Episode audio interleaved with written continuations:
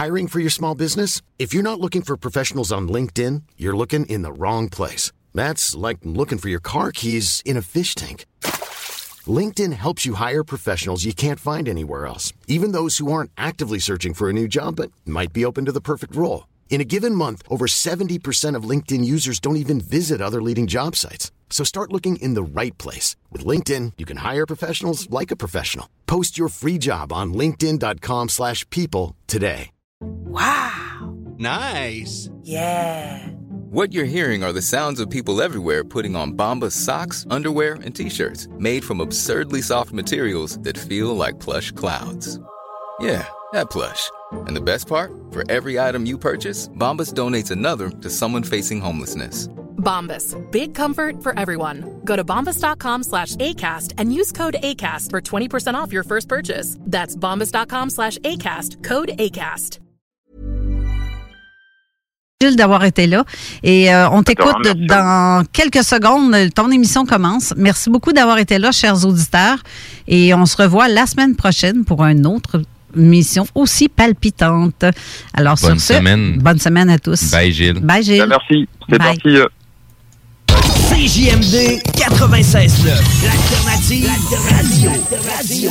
Radio. C'est le temps de rénover. Toiture, porte, fenêtre, pensez D B L. Salle de bain, cuisine, sous-sol, pensez D B L. Dépassez vos attentes, respectez votre budget et soyez en paix avec une équipe engagée. Groupe D B L cumule plus de quarante ans d'expérience. Recommandé C A A, certifié A P C H Q et membre de l'Association de la construction du Québec. Planifiez vos projets dès maintenant en contactant le quatre un huit six huit un vingt-cinq vingt-deux. groupe d b l point com.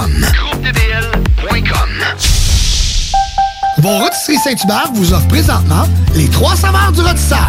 Le classique poulet barbecue, le poulet piri-piri d'inspiration portugaise et le poulet indien badigeonné d'épices.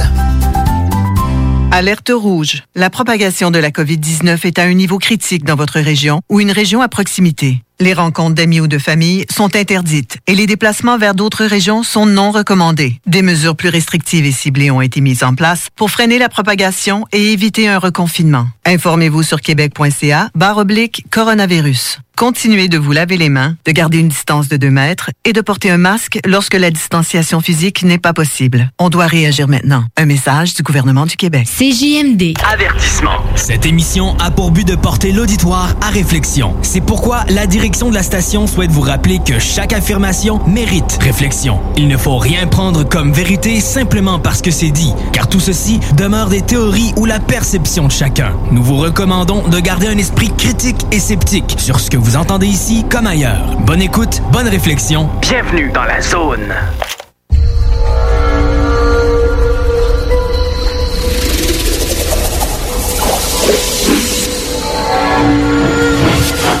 La zone insolite vous ouvre ses portes.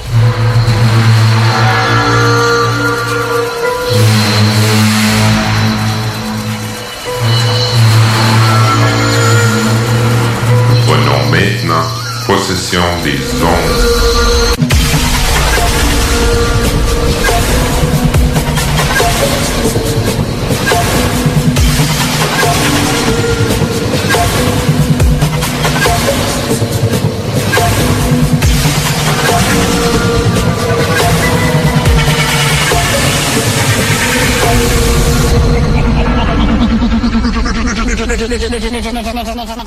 Bon samedi tout le monde, auditrices et auditeurs fervents de Zone Insolite. Je me présente, je suis Jenny Tousignant, co-animatrice de l'émission Enquête de terrain. Je suis en compagnie de Gilles Thomas. C'est notre toute première fois au micro ensemble. Salut Gilles, comment vas-tu? Bonjour Jenny, bonjour à toutes et à tous. Oui, je vais bien et toi? Je vais très bien, merci beaucoup. Je suis votre deuxième animateur de l'émission. Mm-hmm. Pourrais-tu nous faire une présentation de l'émission, s'il te plaît? Oui, bien sûr. Alors, Enquête de terrain va vous faire découvrir, au fil des épisodes, par le biais d'interviews d'ufologues, de veilleurs, d'archivistes, de contre-enquêteurs de n'importe quelle tendance, les différents aspects, visages de l'ufologie de terrain en France. Des cas d'ovnis, d'O A N I et de méprises et canulars. Ainsi, l'ufologie de terrain n'aura plus aucun secret pour vous. Ben, c'est génial. Je suis certaine que ça va intéresser les gens qui nous écoutent. Oui, oui, tout à fait, je l'espère. Mais avant de commencer, il faudrait peut-être que l'on se présente. Jenny, c'est à toi. Honneur aux femmes. Merci Gilles, c'est très gentil. Euh, quoi dire? Euh, je m'intéresse à l'ufologie, entre autres, depuis mon enfance. J'ai vécu pas mal de trucs spéciaux et inexpliqués aussi depuis mes dix ans. C'est la première fois que j'en parle à la radio. Euh, c'est ce que je pourrais dire, je pense. Et toi, Gilles? C'est aussi la première fois à la radio. On va faire un C D simple, alors? Mmh, oui, mais décris-toi, s'il te plaît, parce que les auditeurs québécois ne te connaissent pas vraiment. Alors, je suis le créateur et responsable d'une web T V depuis deux mille six qui se nomme O D H T V, qui signifie OVNI, OANI, OVI dans l'histoire. Oui, O D H T V, dont d'ailleurs j'ai fait partie de l'équipe en tant que modératrice depuis un peu plus d'un an. Oui, oui, tout à fait. Et puis je te remercie parce que tu fais un excellent travail dans la modération des commentaires sur les comptes YouTube d'O D H T V Archive et O D H T V deux. Mais je n'ai pas fini ma présentation, alors si tu le permets, je vais continuer. Bah, très bien alors, continue. Je te remercie. Je suis également membre de l'association du S A U, qui signifie Sauvegarde et Conservation des études et archives ufologiques, et correspondant au G U I, Groupe d'ufologues indépendants. Ah oui, en effet, c'est court. Ça change par rapport à d'habitude. Oui, oui, tout à fait. Mais on pourra en parler plus en détail dans une prochaine édition, car ce n'est pas le thème de l'émission d'aujourd'hui. T'as bien raison. Parlons du sujet du jour maintenant. J'ai cru comprendre qu'il y avait plusieurs intervenants. Oui, oui, et tu as très bien compris. Alors la petite histoire. En juillet et en août deux mille vingt, je me suis rendu à des conférences ufologiques au domaine de la Salse, dans le département de l'Aude. Alors, chères auditrices et auditeurs de Zone Insolite, la Salse ne vous dit pas grand-chose, à part pour les connaisseurs. Ça se situe dans un secteur qu'on nomme le Razès, là où se trouve le célèbre village de Rennes-le-Château, en région Occitanie, dans le sud de la France. Ces conférences sont organisées par l'association Histoire et Mystère de l'Aude depuis deux mille quatre. D'accord. Avec qui est-ce que tu t'es entretenu ou juste? Alors, le dix-neuf juillet, avec Jean-Louis Lagneau, qui a fait une conférence sur la revue L D L N, Lumière dans la nuit, et sur des cas qu'il a enquêtés. Le dix août, avec Sylvain Matisse, ufologue et auteur, qui a fait une conférence sur les OANI, objets aquatiques non identifiés. J'y ai également interviewé sa compagne, E R A, du blog Area cinquante et un Blog. Et le douze août, avec Jean Librero, auteur et traducteur, qui a fait une conférence sur les ovnis en Roumanie.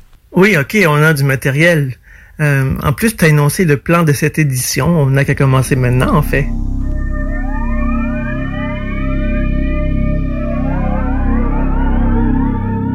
Jean-Louis Lagneau est un enquêteur et directeur de la revue L D L N, Lumière dans la nuit.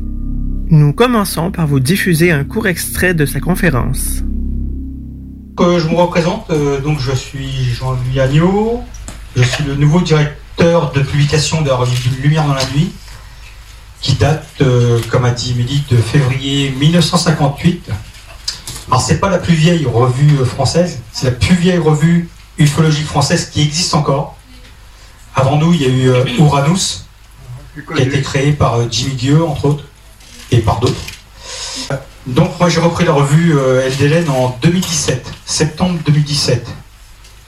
Euh, la revue, comme je disais, elle a été créée par monsieur Raymond Vélite, qui était un homme euh, qui se passionnait énormément, qui était astronome, et qui se passionnait énormément, énormément de tout ce qui se passait un peu dans le monde, de toutes les choses, l'ufologie... Euh, Les, ce qu'on appelle maintenant l'écologie, euh, il était très très passionné. Et euh, les, premières années, ah, les premières années d'existence de la revue euh, de L D L N, M. Vélite a fait en sorte de s'entourer de gens, euh, de gens qui, qui étaient des passionnés dans ce domaine. À partir du numéro quatre-vingt-douze, que la revue est devenue une revue euh, totalement ufologique, où les gens euh, qui étaient passionnés par l'ufologie, euh, ce qu'on appelle les enquêteurs de terrain, Euh, ont décidé avec M. Vélite de rendre la revue euh, que dans le domaine de, de ce qu'on appelait à l'époque les mystérieux objets célestes, les M O C, qui sont devenus ensuite euh, dans un futur euh, dans un futur, on les appelait donc ensuite les ovnis, les objets volants non identifiés. Et depuis quelque temps maintenant, on prend l'habitude aussi d'appeler ça des P A N, alors phénomène aérien non identifié. euh, ce qui correspond toujours pas, hein, qu'on appelle ça des mystérieux objets célestes, ou qu'on appelle ça des ovnis, objets volants non identifiés, ou des phénomènes aériens non identifiés, on est toujours dans le domaine un peu des jeux, des choses qui volent, alors qu'on sait très bien maintenant que... Euh, et d'ailleurs, il y a une conférence le huit et dix août euh, avec Sylvain Matisse, qui doit venir ici, et qui, lui, va parler des objets qui se retrouvent dans l'eau, des objets aquatiques, qui sortent de l'eau ou qui rentrent dans l'eau. Donc forcément, on n'est plus face à des objets volants, on est face à des objets, des objets aquatiques. Donc on n'est plus tout à fait dans la même chose. C'est les mêmes objets, mais qui réagissent d'une manière différente. À l'époque, quand Monsieur, euh, Monsieur Védic a créé euh, la revue, euh, et qu'il il est devenu, euh, à partir de quatre-vingt-douze, donc c'est devenu une revue ufologique, il avait un réseau qui était hyper important d'enquêteurs, et il y avait un réseau de, de groupes ufologiques qui était aussi très très important. Et euh, l'année euh, qui a été la plus importante pour l'ufologie française et pour L D L N, c'était l'année mille neuf cent soixante-quatorze. Et pour information, hein, à cette époque-là, L D L N avait euh, quatre mille sept cent cinquante abonnés, fin quatre-vingts. Et ça a été l'année la, la plus merveilleuse pour L D L N. Pour information, euh, toujours pareil, actuellement, euh, L D L N n'a plus que quatre cent quatre-vingts abonnés. Donc c'est une petite revue qui survit, euh, qui survit difficilement. Eh bien bonjour Jean-Louis, comment vas-tu? Bonjour Gilles, je vais très très bien, euh, nickel, avec un super beau temps et un site merveilleux. Comment se porte L D L N là? Ça va ou pas? Alors, L D L N, euh, comme, toutes les re... ouais, ouais. comme toutes les revues euh, françaises, et comme euh, dans, tout domaine, euh, dans tous les domaines, le Covid de mars, avril, mai a fait énormément de mal. Et euh, actuellement, euh, L D L N est en perte de vitesse. D'ailleurs, j'ai lancé un appel dans le quatre cent quarante, dans le dernier numéro, euh, le quatre cent quarante. J'ai lancé un appel aux gens généreux qui pourraient essayer de sauver encore L D L N. Pour l'instant, je vais réussir à le maintenir, mais difficilement pour cette année. L'année prochaine, je garantis rien. Si ça continue comme ça, si on a encore euh, un, un coup de Covid là, euh, qui nous arrive dessus euh, à, la, à la rentrée, et que la poste euh, se ferme et que je peux pas faire d'envoi et compagnie, ça va être hyper compliqué, quoi. Ça va devenir euh, très très compliqué pour L D L N. De plus que je reçois pas de courrier euh, pendant ces périodes-là, on fonctionne, on fonctionne encore beaucoup avec le courrier, et, euh, et par le fait que euh, les gens, euh, du fait du Covid, ne, sont, ne, font, ne font plus d'enquête, puisqu'on n'a plus le droit de sortir, malheureusement. Donc les trois mois qu'on a subis dernièrement euh, a beaucoup beaucoup ralenti euh, L D L N. Est-ce que tu as reçu des témoignages?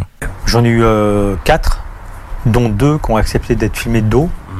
voilà, quand, euh, anonymés à complet, et euh, dont un euh, qui fera plaisir à Joël Ménard, parce que c'est un cinq novembre quatre-vingt-dix qu'il ne connaissait pas, et qui a l'air euh, vraiment très, très, très, très bien documenté, euh, et je continue à voir avec la personne pour essayer de, d'avoir d'autres renseignements.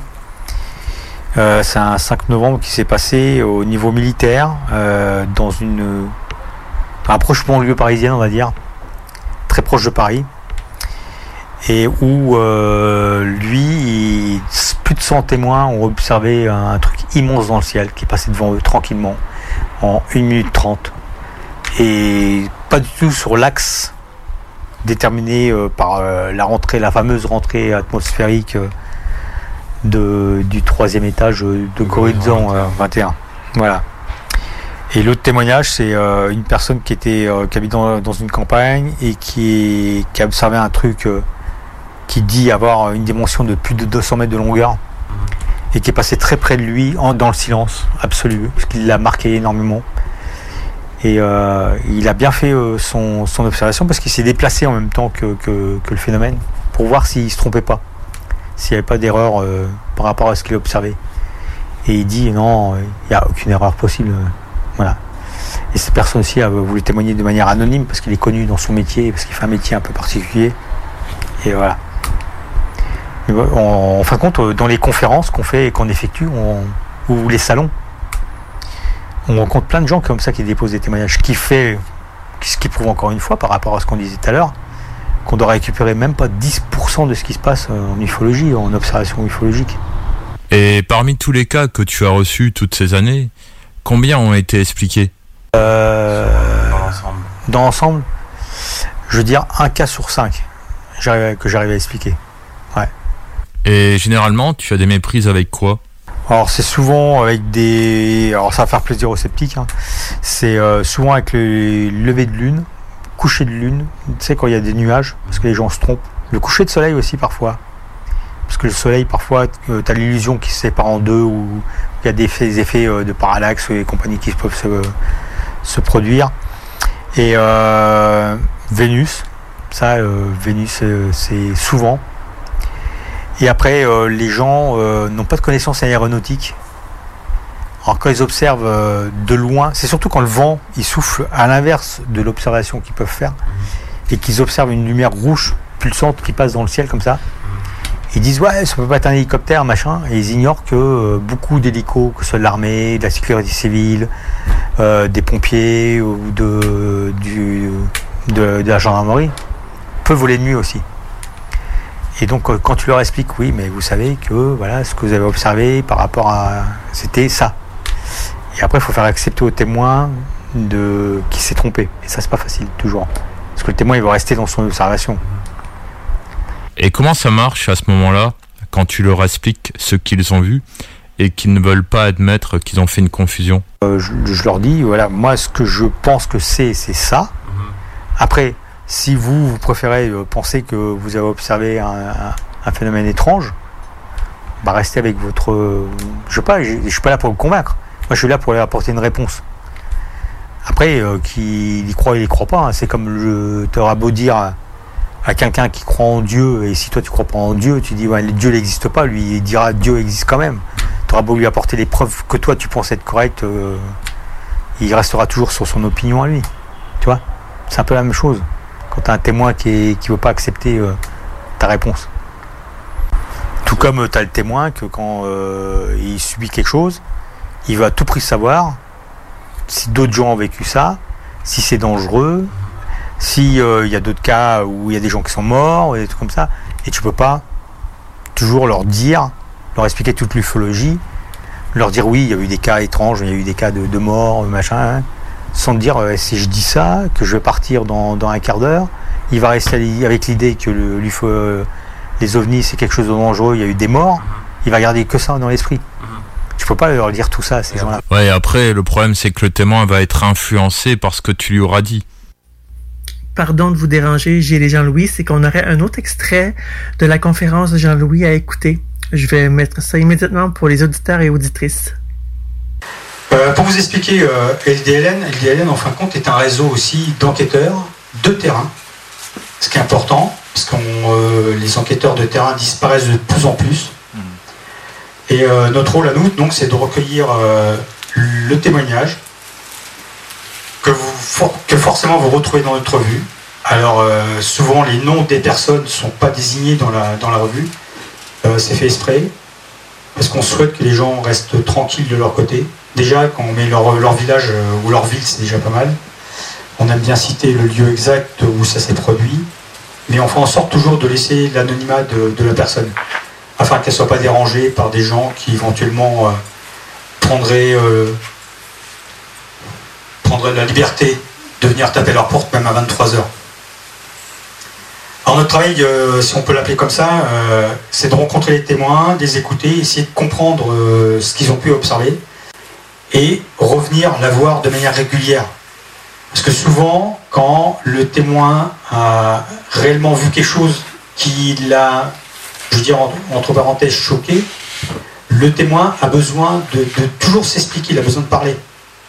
Et euh, souvent, on s'est aperçu que le témoin, en parlant, se rappelle de petits détails qu'il a pu oublier au départ, ou a pu avoir une évolution dans euh, son après-témoignage. Il faut garder à l'esprit qu'un témoin euh, n'est pas une base de données, hein. C'est une personne avant toute chose. Donc euh, le respect, le respect, le respect, c'est ce qui, euh, ce qui est important. C'était l'extrait en question, donc les garçons, je vous laisse reprendre. Eh bien, merci Jenny pour cet extrait. Nous allons donc reprendre notre entretien en parlant des anecdotes en enquête. Euh, Rami Fauchereau, que tu connais, ufologue du département de Lyon, m'a raconté euh, des fois que lorsqu'il donne son questionnaire d'enquête, les témoins ont tendance à lui demander s'il ne travaille pas pour le gouvernement ou la D G S E. Est-ce que ça t'est déjà arrivé, ce genre de choses ? ouais, ça arrive. Bah, c'est une anecdote, ouais. Ça. Ouais. D'accord. Et donc, euh, tu as, ouais, t'as, t'as les gens, ils te disent euh, comme ça, euh, euh, oui, en fin de compte, vous en faites quoi de ça? Ben, je dis, euh, voilà, ouais, je mets ça dans les Lumières dans la nuit, euh, c'est une enquête. Euh, D'accord. Et puis, l'armée va être au courant parce que vous travaillez pour l'armée ou euh, vous travaillez pour les services secrets? Tu, sais, tu regardes comme ça, après c'est plus choquant au bout d'un moment. Mais tu leur dis non, non, euh, non, nous, euh, nous ça, reste, euh, ça reste anonyme, euh, on travaille pour personne. Puis de fond, ils te regardent, il y a, des, il y a un certain qui te regarde comme ça, bizarrement, il fait, vous êtes sûr que ça va pas partir dans... Tu vois, c'est des choses amusantes, c'est des anecdotes amusantes, ouais, c'est vrai. Ouais. Ouais. Surtout quand tu te pointes, euh, moi je, je sais, à un moment je me pointais avec un enquêteur. C'était marrant parce qu'il venait avec sa casquette, il avait une casquette marquée F B I là, oui, oui. Puis avec son, euh, il avait un blouson avec marqué F B I aussi. Et t'as les gens ils font, ah non mais on veut pas témoigner avec les Américains. Non mais monsieur, non non c'est euh, F B I c'est pas c'est pas F B I, euh, c'est une marque de, de... ah mais non non non, euh, vous travaillez pour les services secrets. T'as du mal après à... Je suis... Alors donc je suis à mon collègue qui est, qui est venu avec moi, et je suis la prochaine fois, tu viens pas avec ça parce que... Avec bon. NASA la prochaine ouais, fois. Tu viens avec NASA. Ou N S A. Ouais, et N S A aussi, ouais. Donc voilà, c'est euh, un truc amusant, amusant, ouais. Ouais. Ouais. Tout comme, euh, t'as vu, j'ai un sac maintenant de, de Sea Shepherd. Mm -hmm. Les gens ils disent, euh, quand je les, je les rencontre, quand je fais de l'ufologie euh, de terrain, que je rencontre les témoins, quand tu poses ton sac et tu vires toutes tes affaires, regarde le truc, ils font, ah, vous connaissez Watson? Je dis non, non, euh, je connais pas Watson, non, non. Ah, pas pourquoi vous avez le sac de... Bah, c'est comme euh, vous, quand vous supportez euh, W F ou Greenpeace, euh, voilà, c'est le rapport de l'argent, c'est euh, pour les aider. Ah, d'accord. Et oui, chers auditrices et auditeurs d'enquête de terrain, il y a souvent des anecdotes ou bloopers en veillée, en enquête, ou même en tournage sur le terrain, n'est-ce pas, Jenny? Oui, c'est vrai, ça peut parfois mener à des moments très, très, très, très cocasses. Euh, sinon, j'aurais une question. Vous parlez de L D L N. Toi, Gilles, est-ce que tu es abonné à cette revue? Oui, oui, tout à fait. Je me suis abonné dernièrement à la revue Lumière dans la nuit. D'accord. Et mes prochaines questions sont à Jean-Louis. Est-ce possible de s'abonner au Québec? Et si oui, comment on peut faire pour avoir un abonnement? J'en ai quelques-uns, des abonnés au Québec, que je salue aussi.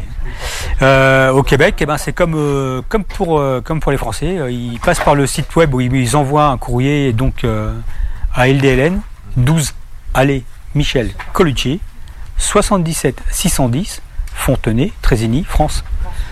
Et donc, euh, ils ont l'abonnement et je l'envoie par la poste. Ça met un certain temps par avion ou par, ou par bateau. Est-ce que tu cherches d'autres correspondants? Je cherche des correspondants au Québec, je cherche des correspondants partout, même en France. Hein. De, si dans la région vous êtes investi et que vous voulez faire des enquêtes ou euh, créer un petit groupe, parce que j'ai encore cet après-midi, j'ai rencontré une dame qui habite à Narbonne et qui euh, se plaignait, entre parenthèses, hein, se, se plaignait du fait que euh, elle ne, ne trouve pas de groupe pour pouvoir discuter d'ufologie, elle ne trouve pas de personne pour discuter d'ufologie. Euh, donc euh, j'ai donné deux ou trois personnes qui étaient dans son secteur afin qu'elle puisse discuter. Donc euh, voilà, si vous êtes euh, motivé, euh, bah, rejoignez-nous, euh, rejoignez-moi, écrivez-moi ou euh, téléphonez-moi et puis euh, je vous répondrai euh, volontiers.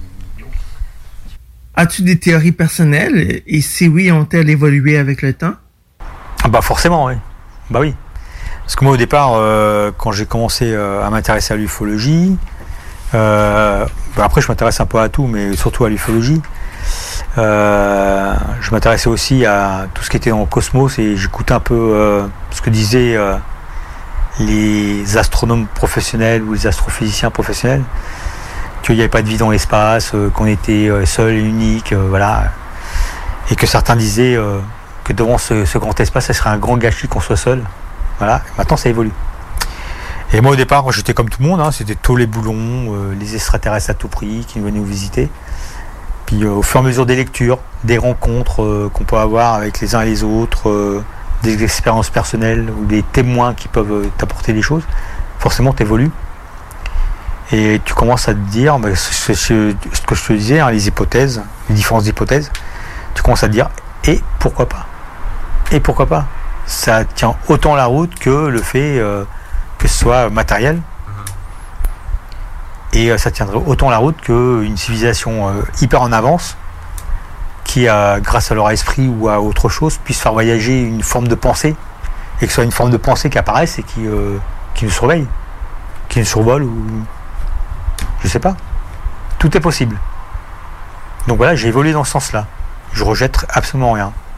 Comme je disais, aussi bien les théories de Michael Salas sur certaines choses, qu'aussi bien euh, les faits que les gens se fassent enlever, euh, qu'aussi bien qu'il peut y avoir des visites de chambre, qu'il peut y avoir des extraterrestres qui viennent euh, matériels.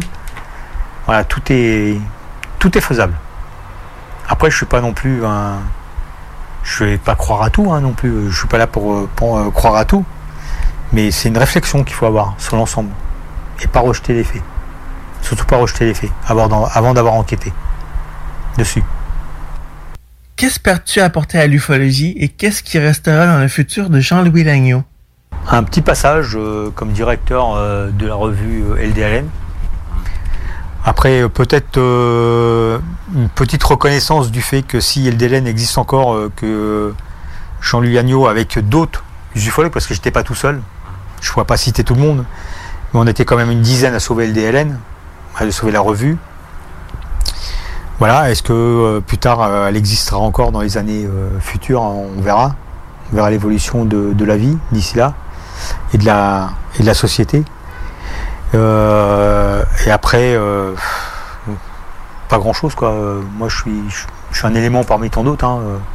Je, je mène même mon petit pion là, hop, je le pose sur l'échiquier, puis on le fait avancer tranquillement.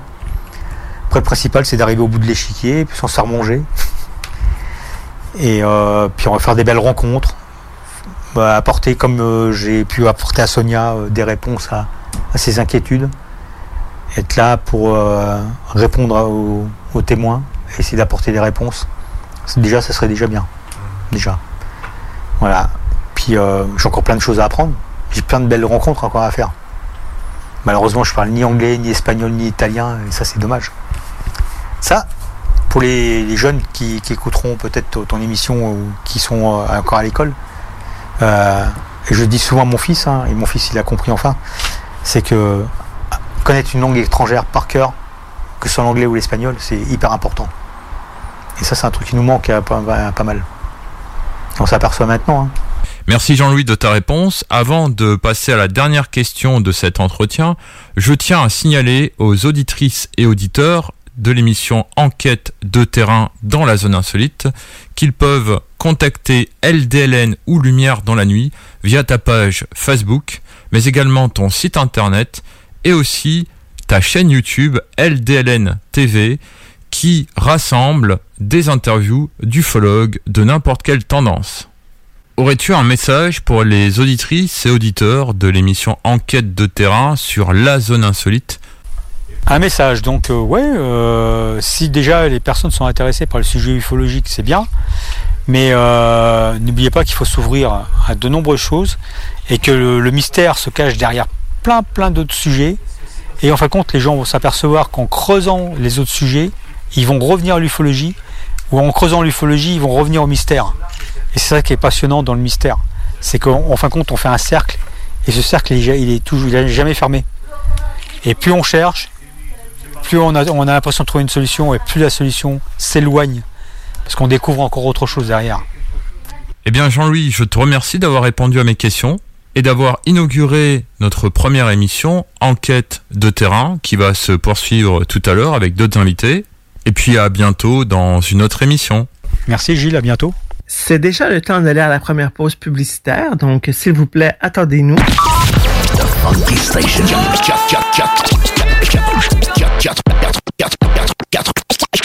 quatre-vingt-seize neuf, The Alternative Radio. La station du monde clair. La radio de Lévis. La radio urbaine, c'est sérieux. L'Alternative Radio. C'est le temps de rénover. Toiture, porte, fenêtre, pensez D B L. Salle de bain, cuisine, sous-sol, pensez D B L. Dépassez vos attentes, respectez votre budget et soyez en paix avec une équipe engagée. Groupe D B L cumule plus de quarante ans d'expérience. Recommandé C A A, certifié A P C H Q et membre de l'Association de la construction du Québec. Planifiez vos projets dès maintenant en contactant le quatre un huit, six huit un, deux cinq deux deux. groupe D B L point com. groupe D B L point com. Vos rôtisseries Saint-Hubert vous offre présentement les trois saveurs du rôtisseur. Le classique poulet barbecue, le poulet piri-piri d'inspiration portugaise et le poulet indien badigeonné d'épices. Des milliers de personnes sont de retour au travail, parfois avec de nouvelles tâches ou dans un nouvel emploi. Dans ce contexte particulier, il est plus que jamais important pour les travailleurs, les travailleuses et les employeurs de bien connaître les consignes sanitaires, de les partager et de les appliquer à la lettre pour protéger la santé et assurer la sécurité de tous. Nous avons tous un rôle à jouer et la C N E S S T est là pour soutenir les milieux de travail dans leur démarche. Pour en savoir plus, visitez c n e s s t point gouv point q c point c a. Un message de la C N E S S T. Alex, faudrait qu'on se parle de la pub du dépanneur Lisette. Ben, je veux bien, mais là, tu veux mettre l'emphase sur quoi, là? Les neuf cents et plus bières de microbrasserie, on l'a déjà dit. C'est sûr qu'il y a le stock congelé. Moi, j'aime bien ça, les repas. Je trouve tout le temps tout chez Lisette. Sinon, ils ont des viandes froides, des fromages fins, euh, des grignotines rien qu'en masse, des desserts, des pâtisseries, des sauces piquantes, sauce piquante point c a, Firebarns. Si je veux m'acheter de la loterie, ben, je vais chez Lisette, elle les a toutes. Puis en plus, elle a même les cartes de bingo de C J M D. Je vois pas qu'est-ce que je peux dire de plus que ça. Puis toi, qu'est-ce que t'en penses? Dépanneur Lisette, trois cent cinquante-quatre Avenue des Ruisseaux, Pintendre, et likez leur page Facebook pour les nouveaux arrivages de bières de microbrasserie. Alerte rouge. La propagation de la covid dix-neuf est à un niveau critique dans votre région ou une région à proximité. Les rencontres d'amis ou de famille sont interdites et les déplacements vers d'autres régions sont non recommandés. Des mesures plus restrictives et ciblées ont été mises en place pour freiner la propagation et éviter un reconfinement. Informez-vous sur québec.ca, barre oblique, coronavirus. Continuez de vous laver les mains, de garder une distance de deux mètres et de porter un masque lorsque la distanciation physique n'est pas possible. On doit réagir maintenant. Un message du gouvernement du Québec. Vous écoutez C G M D quatre-vingt-seize neuf. Avertissement. Cette émission a pour but de porter l'auditoire à réflexion. C'est pourquoi la direction de la station souhaite vous rappeler que chaque affirmation mérite réflexion. Il ne faut rien prendre comme vérité simplement parce que c'est dit, car tout ceci demeure des théories ou la perception de chacun. Nous vous recommandons de garder un esprit critique et sceptique sur ce que vous entendez ici comme ailleurs. Bonne écoute, bonne réflexion. Bienvenue dans la zone.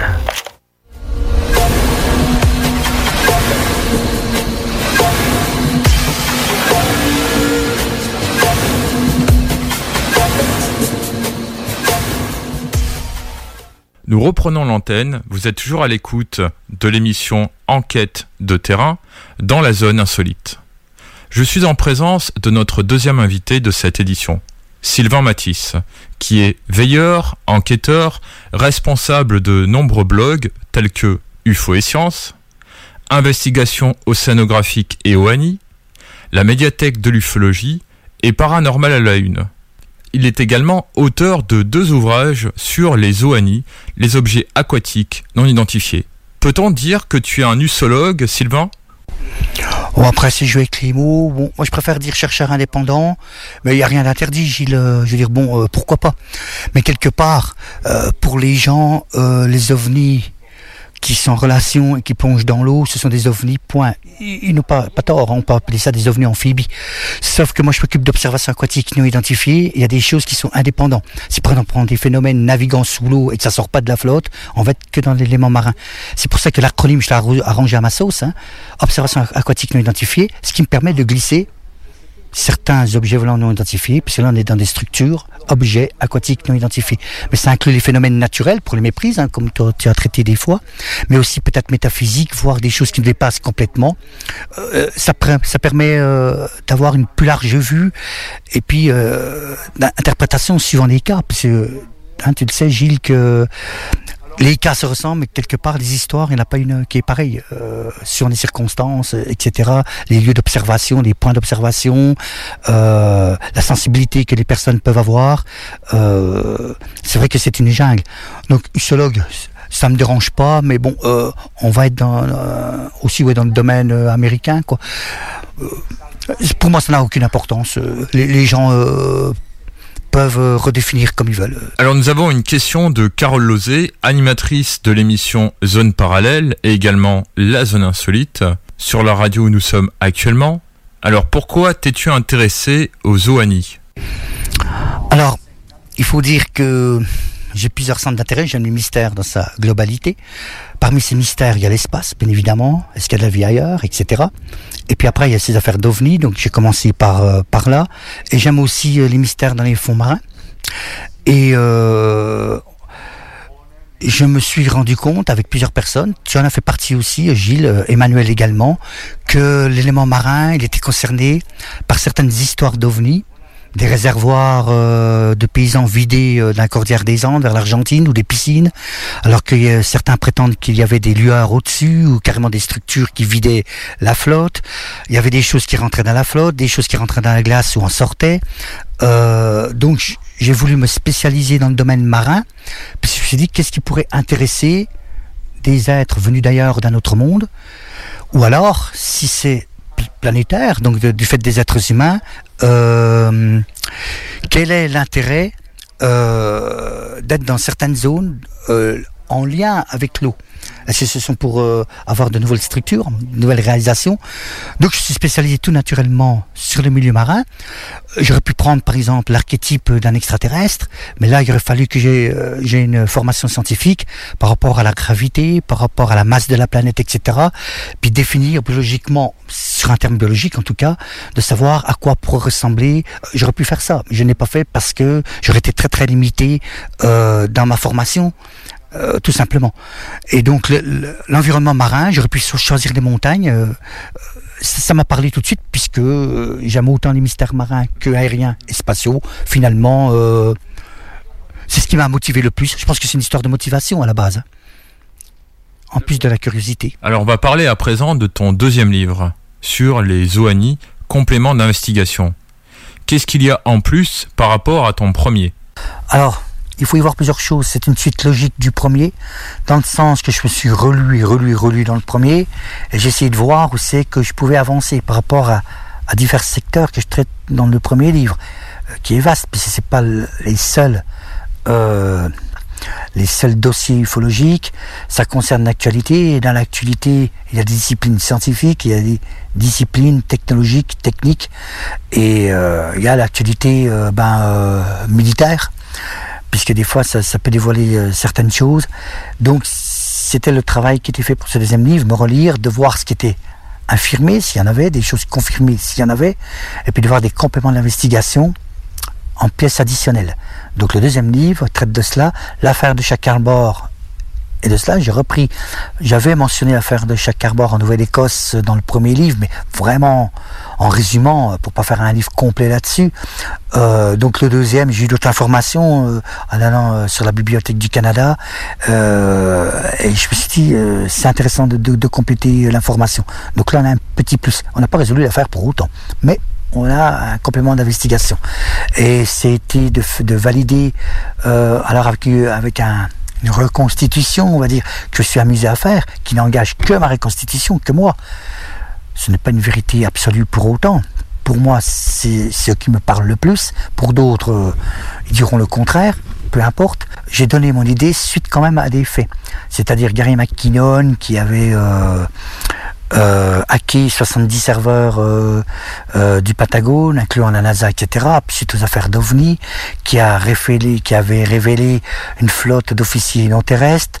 J'avais mentionné ça dans le premier livre. Et dans le deuxième livre, j'avais mentionné que c'était pas forcément des officiers extraterrestres qui parlaient, comme beaucoup d'ufologues le pensaient, ou que d'autres ufologues pensaient que c'était un des informateurs. Euh, moi, j'ai dit, en fin de compte, la, la, la vérité peut être entre les deux. Encore une fois, essayons de, de décrypter le message. Et j'avais annoncé, pour moi, par rapport à d'autres éléments, l'initiative de défense stratégique mise en place dans les années quatre-vingts par le président Reagan, euh, euh, en, en, en juxtaposant ces, ces données, je me suis dit, les Américains, ils ont une flotte spatiale. Je m'étais risqué à le dire dans le premier livre. Bon, là, je réponds un peu à mes détracteurs qui ont dit, vous n'avez pris aucun risque. Bah, si, ça en était un pour le coup. Sauf que maintenant, c'est facile de le dire, mais n'empêche, moi, je l'avais dit en deux mille seize. Et quand vous faites un livre, il, il est publié, il existe en produit à une date, un instant T, mais vous mettez derrière entre trois et cinq ans de travail. Donc ça veut dire que le, le, le fait, vous l'aviez vu déjà avant, sauf qu'il apparaît après, puisque un livre, c'est un travail, euh, les corrections, la mise en page, et cetera. Donc, euh, dans le deuxième livre, par exemple, on a bien vu que Et je l'ai mentionné d'ailleurs dans la conférence, euh, euh, surtout la première, avant, euh, il y a deux, deux trois jours là, et puis euh, ramené un petit peu sur le tapis aujourd'hui, la conf euh, que Trump avait désigné maintenant officiellement l'armée spatiale américaine, le sixième corps d'armée, euh, donc qui est devenu un fait. Et je l'ai bien précisé, si Donald Trump se permet de dire que les États-Unis sont en mesure d'avoir une armée spatiale, excusez-moi, mais c'est qu'ils ont, la, ils ont euh, la logistique, ils ont les structures, les vaisseaux, les armes, euh, les infrastructures, et cetera.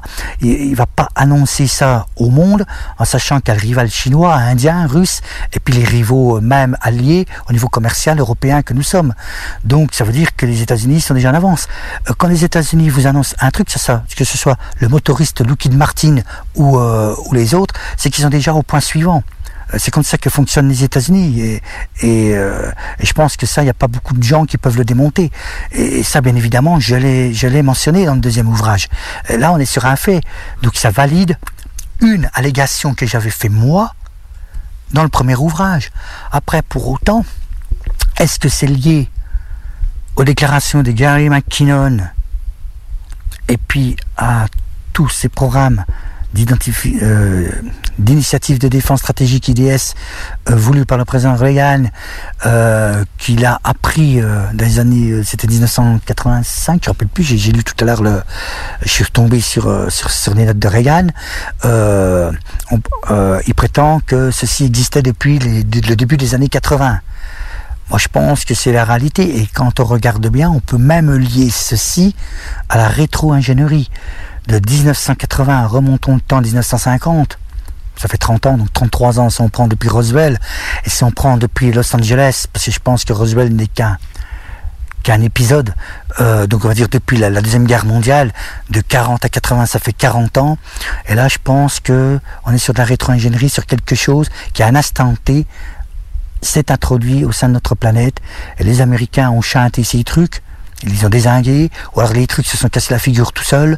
On ne saura pas ça par contre, ou pas tout de suite, et je pense qu'ils ont fait de la rétro-ingénierie avec, et ce qui me fait dire que les ovnis d'aujourd'hui sont de maintenant, et dans ces ovnis, il y a cette armée spatiale que Trump dévoile maintenant. Et peut-être que les Français, euh, on a aussi nos, nos petits joujoux. Je rappelle quand même que Florence Pavy, ministre des Armées, qu'on appelait ministre de la Défense avant, a quand même validé et renommé l'armée de l'air, qui est devenue maintenant, depuis quelques mois, l'armée de l'air et de l'espace. Maintenant, si les gens pensent que ce sont des bêtises, vous avez Google. Nous allons vous diffuser un court extrait de sa conférence où Sylvain Matisse vous parle d'un cas en Belgique. Ah bah en fait, euh, le, la, que de la Gilep, euh, il est pas si profond que ça en Belgique. Euh, L'affaire de peine hein, que j'avais traitée à Bruxelles, euh, justement, euh, et que les gens m'ont confirmé d'abord, hein, où là, il y avait eu deux triangles. Euh, il y en a un premier qui avait été euh, aperçu. Donc, il y avait une patrouille de police à ce moment-là. Les gens se plaignaient d'une luminosité euh, euh, accrue euh, vers des champs et des habitations. Il y avait une patrouille de police, donc la première qui se trouvait là, ben, ils ont suivi le truc. Et d'ailleurs, Nick Pope a traité aussi du sujet, puis il a dit, euh, étonnamment, euh, cette affaire, euh, elle est curieuse, parce que normalement, ça se déplace très vite. Et là, ça suivait euh, à quelques kilomètres heure près, c'était à la vitesse d'une voiture, euh, quasiment euh, un peu plus rapide, mais pas bien beaucoup plus, ça fait qu'ils ont pu suivre tout le chemin. Ça les a amenés à un moment donné euh, en pleine campagne, et cette campagne, il y avait le lac d'Agilep, qui est un réservoir euh, artificiel en Belgique, près de la frontière allemande, et euh, donc les mecs sont descendus de bagnole, et puis euh, le triangle, au début ils ne savaient pas que c'était un triangle, ils ont vu des lueurs, et ils ont vu qu'il y avait un truc qui descendait, de couleur rouge, comme s'il y avait un harpon, et il euh, y a un, un autre objet qui est apparu, et c'est grâce au deuxième objet qu'ils ont pu voir que c'est un triangle, le premier, parce qu'il est éclairé le deuxième. Et euh, la sphère rouge est remontée dans l'habitacle, et les deux après sont partis. Mais l'affaire, au niveau du lac, c'est terminé là, pour moi, c'est ce qui m'intéressait, mais en fait, ça a continué pendant toute la nuit dans la Belgique. Euh, cinq mille témoignages, pour ne parler que de ceux qui ont voulu témoigner. Nous venons d'entendre un extrait de ta conférence qui s'est achevée il y a pas mal de minutes. Alors j'aimerais bien savoir qu'est-ce que tu en as pensé déjà par rapport au public. Ah oui, ah oui, de mon point de vue. Alors pour euh, le travail pour ce que j'ai présenté dans la conférence, c'est, c'est aux gens d'évaluer euh, si ça leur a plu ou pas, le contenu, et cetera. Maintenant, moi, de mon point de vue, effectivement, c'est par rapport au public. J'ai trouvé que le public était connaisseur et, euh, et actif. Donc, c'est devenu une conférence interactive. Et je veux dire, quel conférencier ne souhaite pas avoir vraiment des participants bien, qui, euh, qui ont des choses à dire euh, sur ce que vous dites vous-même. Parce qu'à partir de ce moment-là, ça, ben, déjà, ça prouve qu'ils écoutent. Et euh, en plus, euh, quelquefois, vous apprenez des choses, ou alors euh, les choses que vous dites sont corroborées. Et ici, c'était vraiment un, un bon public, euh, euh, moi, de mon point de vue, euh, positif. De mon point de vue, hein, voilà. D'accord. Et comparé à ta conférence de samedi, qui était très chaude, d'après ce qu'on m'a dit, de par la température, euh, la, laquelle de journée t'as préférée? Alors au niveau de ma prestation, je préfère aujourd'hui. Ça reste à vérifier quand je verrai les images. Euh, au niveau du public, c'était tout aussi intéressant, donc je n'ai rien à redire du public. Bon, effectivement, c'était un peu plus éprouvant de par la, la température, parce que là, euh, on était vrai, c'était vraiment, je crois qu'on était dans les quarante degrés, et c'était assez éprouvant. Donc, euh, d'un point de vue physique, mais bon, on a assumé, et, et voilà. Euh, la conférence était coupée en deux, elle aurait pu faire qu'une, mais avec le concept là que nous avons. Euh, décidé avec Émilie euh, et Marc, les organisateurs, c'était pas plus mal parce que je pense que ça aurait fait sans doute beaucoup trop d'informations pour une seule conférence en une heure ou deux heures. Je pense que les gens auraient décroché.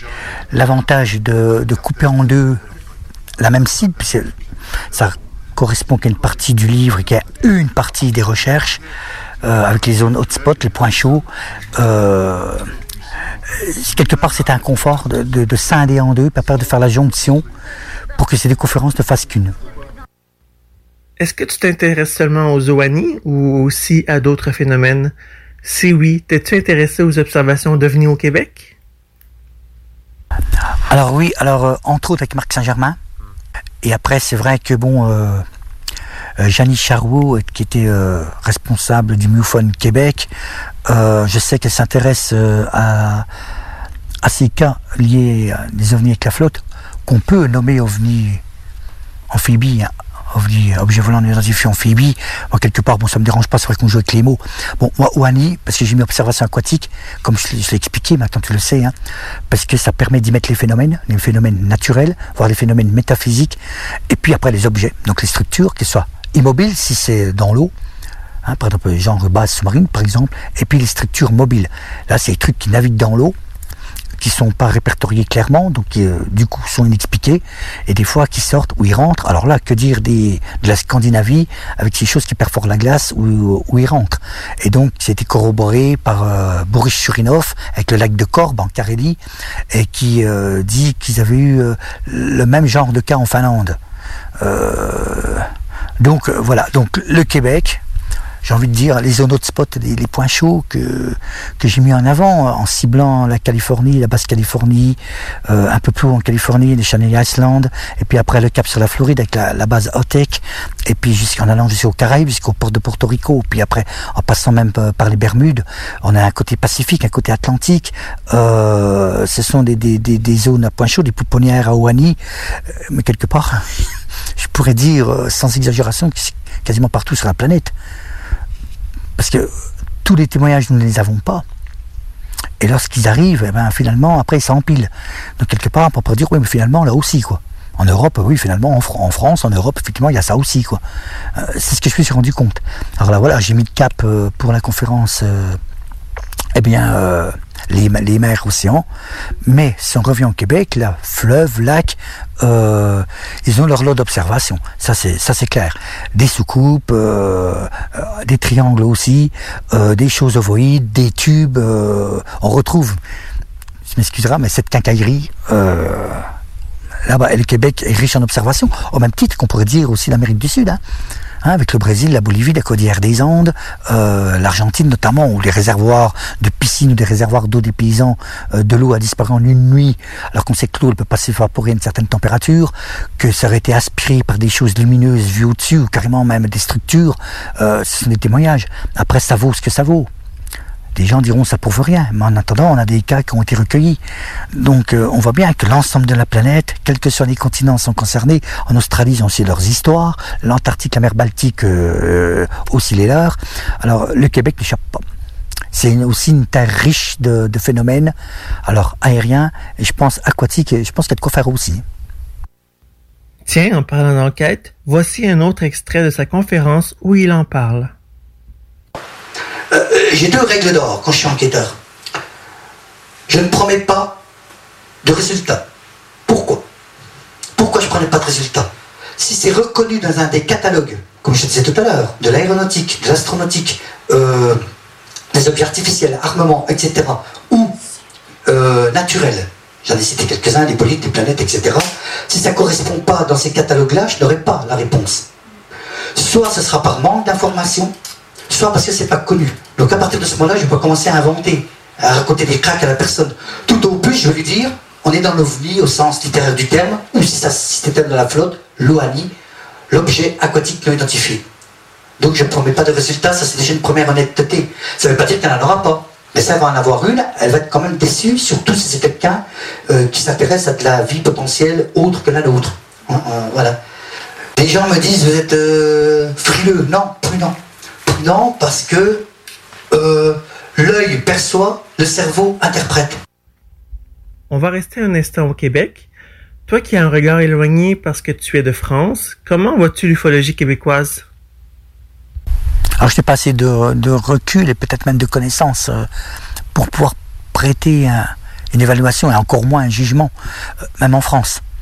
C'est vrai que juger, c'est, c'est toujours euh, facile, mais... Euh, je pense qu'il faut déjà être à l'intérieur du, du circuit. Donc il faudrait déjà que je sois un habitant du Québec, même si je suis français, euh, que je vois comment cela fonctionne réellement, parce qu'il y a ce que l'on met en public, il y a ce qu'il y a derrière, la vitrine. Donc il faudrait déjà être inclus dans une association et vivre dans cette association et voir ce qui se fait réellement et comment. Et à partir de ce moment-là, tu peux avoir un œil critique, qu'il soit positif ou négatif. Donc je ne peux pas me permettre d'évaluer euh, le Québec. Simplement, je sais qu'il y a des cas, il y a des bonnes personnes, des personnes sérieuses. Jenny Charuot euh, en fait partie. Je parle beaucoup de Jenny puisque euh, Jenny a repris euh, le MUFON France et je pense qu'elle va le remettre à l'endroit. C'est très bien que tu mentionnes le MUFON France parce qu'il me semble que tu en fais partie, non? Alors, enquêteur, pas encore. Enquêteur, pas encore, pour la simple bonne raison que je n'ai pas demandé de traitement de faveur et que le MUFON U S euh, a ses directives, c'est-à-dire d'avoir un manuel d'enquête qu'il faut savoir sur le bout des ongles et une évaluation, il faut avoir au moins quatre-vingts pour cent pour avoir la nomination enquêteur. Donc le MUFON France, MUFON France prend aussi ce cursus, quelque part. Ils ont tout à fait raison.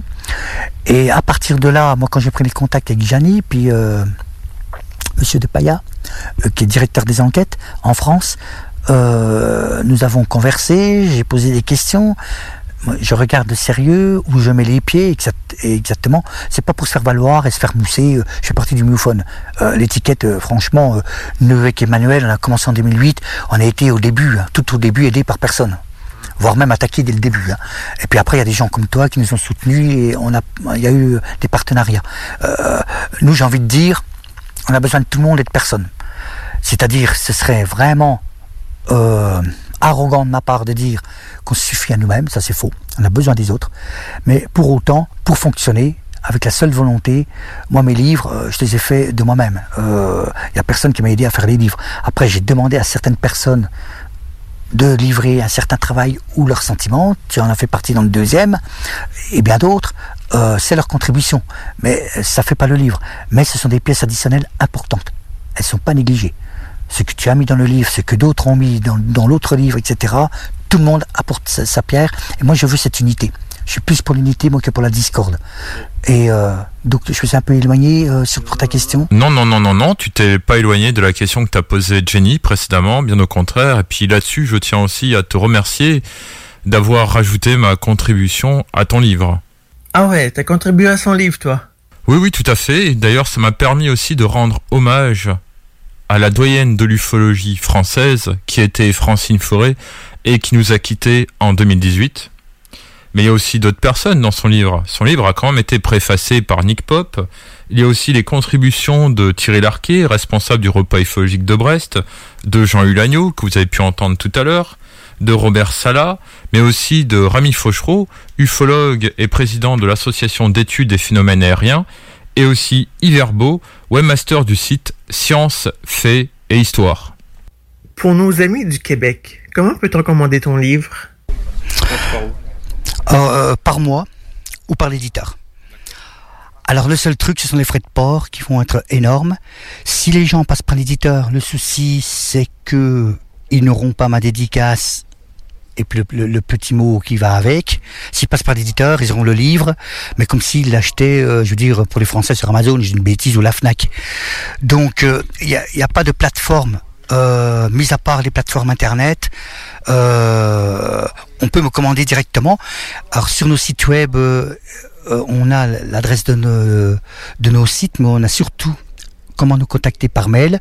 Les gens vont dans le formulaire contact, c'est marqué contact, ils font copier, ils enregistrent leur boîte mail collée, là ils peuvent m'envoyer un message comme quoi ils désirent le livre. Si ce sont des gens qui sont sur les réseaux sociaux, comme je suis sur Facebook, en M P, ils peuvent me, me contacter, et puis à ce moment-là, il euh, euh, y, y a possibilité effectivement qu'ils, qu'ils acquièrent le livre, et puis voilà. Merci de ta réponse. Je vais te poser une dernière question avant la pause. Nous reprendrons après, bien sûr. Donc, Sylvain, est-ce que tu penses en écrire un troisième ? Oui, alors euh, Gilles, euh, le troisième est, euh, est une possibilité, on va dire. Hein. C'est-à-dire que si j'ai de, de, de la matière le plus tangible possible, des choses à dire, si possible nouvelles, tant qu'à faire. Après peut-être confirmer ou infirmer, là toujours sur ce qui était fait sur les, les deux premiers ouvrages, euh, si ça fait une centaine de pages de ce format, il y aura un troisième livre. Si maintenant ça fait trente pages, ça se terminera en article, voire j'abandonnerai le projet. Euh, si maintenant ça fait beaucoup plus de pages, là, ça ne sera pas un problème, ça, sera, ça pourrait faire un troisième, voire un quatrième. Euh, je ne fais pas la course au bouquin. Ça n'a aucun intérêt si c'est parler pour parler. Enfin, écrire pour écrire, hein, c'est la même chose. Euh, il faut vraiment qu'il y ait des éléments importants. Le troisième livre, euh, je mettrai le cap sur l'élément encore plus marin. Et là, on quitterait un peu les affaires euh, ufologiques. Et encore que euh, ça pourrait se croiser. Euh, je suis dans, dans le début euh, de recherche des informations. Euh, j'essaierai de voir au niveau des bateaux maudits. Des zones, euh, des zones où il y a eu des apparitions fantômes, des ceci, cela. Là, c'est ce qui m'intéresse, parce qu'on serait carrément dans l'univers marin. Mais alors là, attention, c'est encore beaucoup plus difficile d'avoir de l'information. Est-ce que j'aurai assez d'informations pour alimenter un livre ? À l'heure d'aujourd'hui, je ne le sais pas. Mais c'est vrai, je le pense, c'est une probabilité. Ce serait bien que je réunisse beaucoup d'informations. Euh, on serait dans O A N I, Coupement d'investigation, partie deux. Et là, euh, on bifurquerait comme assez largement euh, de l'ufologie. Ce qui ne veut pas dire que ce ne serait pas mis, on ne sait jamais, il peut y avoir des, des, des tirs croisés hein, des fois. Hein. Hein, des fois, on peut être surpris. On est sur une recherche purement marin, puis putain, on retrouve un truc de l'ufologie. Euh, tout dépend ce que je vais trouver. Merci Sylvain de ta réponse. Nous devons maintenant aller à la deuxième pause, mais s'il vous plaît, restez à l'écoute. On vous... vous écoutez le quatre-vingt-seize neuf F M Lévis. Vos rôtisseries Saint-Hubert vous offrent présentement les trois saveurs du rôtisseur.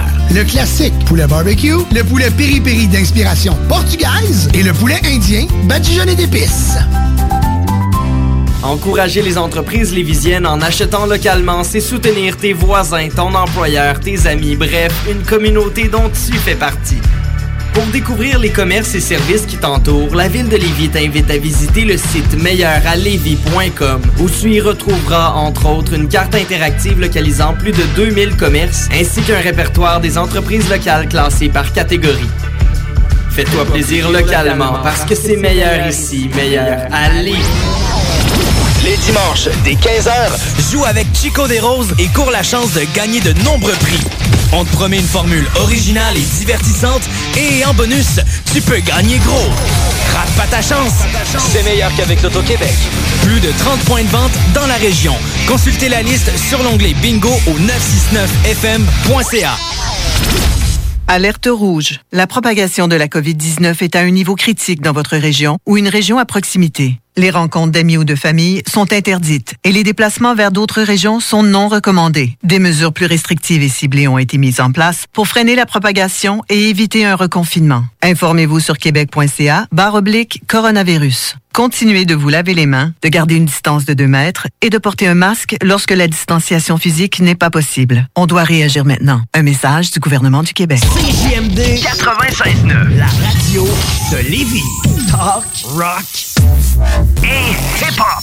Avertissement. Cette émission a pour but de porter l'auditoire à réflexion. C'est pourquoi la direction de la station souhaite vous rappeler que chaque affirmation mérite réflexion. Il ne faut rien prendre comme vérité simplement parce que c'est dit, car tout ceci demeure des théories ou la perception de chacun. Nous vous recommandons de garder un esprit critique et sceptique sur ce que vous entendez ici comme ailleurs. Bonne écoute, bonne réflexion. Bienvenue dans la zone.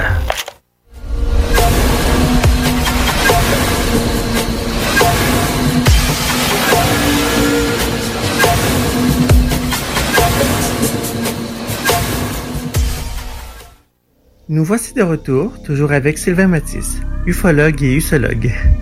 Il vous a parlé tout à l'heure des Zoanies et de son livre. Oui, effectivement, Jenny. Et nous sommes toujours en onde sur la radio F M C J M D Lévis quatre-vingt-seize neuf. Il me semble que tu as encore une autre question pour Sylvain. C'est à toi. Ma question pour toi, c'est qu'est-ce qui te décourage le plus en ufologie? J'ai pas vraiment de découragement. Il y a des pics avec des... des points forts, des points faibles, des choses agréables, des choses désagréables. Ce sont ces batailles. Mais ça, c'est humain. Je fais partie, je pratique les arts martiaux et euh, quand on regarde les disciplines, c'est l'être humain. Il y en a toujours un qui est meilleur que l'autre, une discipline meilleure que l'autre. Et l'ufologie, euh, le sport aussi. Et l'ufologie, c'est l'humain, n'échappe pas à la règle. C'est-à-dire, il y a des batailles d'ego. Il euh, y a des batailles de conviction. Ça n'aide personne.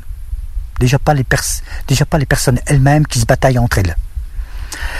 Parce qu'elles perdent de l'énergie pour en rien, alors qu'elles pourraient se consacrer à la recherche. Elles pourraient voir si elles sont en discorde sur un sujet. Eh bien, au contraire, de regarder où c'est que ça peut être intéressant dans le désaccord avec l'autre. Ça les ferait avancer. Ça, c'est mon point de vue. Et euh, dans le pire des cas, quand vraiment ça tourne mal, ça tourne en procès. Donc en plus, il y a, y a des dommages pécuniaires. Bon, c'est de la, les gens ont de l'argent à perdre dans les procès euh, pour ce qui est normalement une passion. Rappelons que l'ufologie n'est pas un métier, on est bien d'accord, c'est pas sanctionné par un diplôme reconnu d'État. Et s'il y avait un diplôme reconnu d'État, si je peux recadrer un peu le truc, ben, euh, moi-même, tu peux m'enlever l'ufologue, alors que j'ai déjà une bonne base quand même sur pas mal de filières. Parce que ça voudrait dire que tu es spécialiste des al- de l'alliage des métaux, tu es spécialiste de la biologie, de la biochimie, de la chimie, de la biologie cellulaire, unicellulaire, donc au niveau scientifique, que tu es spécialiste de l'astrophysique, de la physique, de la physique des plasmas, que tu es spécialiste de l'ingénierie. Alors là, on va rentrer dans les systèmes qui volent et ceux qui plongent. Donc aéronautique, aéronavale, navale, avec les modes de propulsion, euh, comment ils peuvent se faire, dans quelle situation, dans avec quelles euh, quelle circonstances, et cetera. Météorologie, bien évidemment, climatique. Euh, on va rentrer dans plein de domaines. Si on faisait un diplôme sur l'ufologie, simplement sur la base, bon ben, je crois que ce serait bac plus huit. Hein. Franchement. Hein. En plus, les formules mathématiques, parce que calculer un angle hein, par rapport à un observateur, euh, l'ufologie euh, de base, hein, hein, en degrés, l'élévation d'un objet, comment le mesurer euh, par rapport à une observation, par rapport à une distance, la vitesse, comment l'estimer. Euh, franchement, il y, y a du taf. Donc, les découragements, moi, ils sont, euh, ils durent pas, quoi. Ce serait plutôt du blues. Et puis, dans ce cas-là, je me réfugie dans une autre discipline, c'est les arts martiaux, ça se remet à l'endroit, loin de tout. Et puis après, tu reviens rafraîchi. Et tu retournes dans l'ombre et tu, tu fais ce que tu es censé faire, ce que tu dois faire. C'est la recherche. Ne pas perdre son temps. Bon, là, ok, là, je suis en lumière, interview, conférence, il faut passer par là, parce qu'il faut faire connaître ses travaux, pas pour nous. Pour les gens, pour les témoins, n'oublions pas que si on a des comptes à rendre, entre guillemets, c'est aux témoins, aux observateurs. Hein? C'est pour cela qu'on est là, pour essayer que eux se disent c'était ça ou c'est pas ça que j'ai eu, au moins qu'ils savent qu'on les prend au sérieux, mais déjà que nous soyons sérieux nous-mêmes. Euh, moi c'est ce que j'essaye de faire, je dis pas que j'y arrive, attention, c'est autre chose, les gens peuvent me critiquer, mais euh, moi euh, à mon niveau je suis toujours tant fort, tant faible comme en sport, hein. Il y a des moments où il faut cartonner, on fait le foncier, et puis là tu souffres, et puis après c'est à un certain niveau, et là tu vas t'entretenir pour, pour éviter la blessure, donc la surcharge, le burn-out pour certains. Donc ce qu'il faut, c'est tant fort, tant faible. Des fois, c'est dans la recherche, plein pot. Après, on a besoin un peu d'évacuer. Donc là, on va se livrer au public, soit par rapport à un article, soit par rapport à une interview vidéo, soit par rapport à une conférence, soit par rapport aux trois.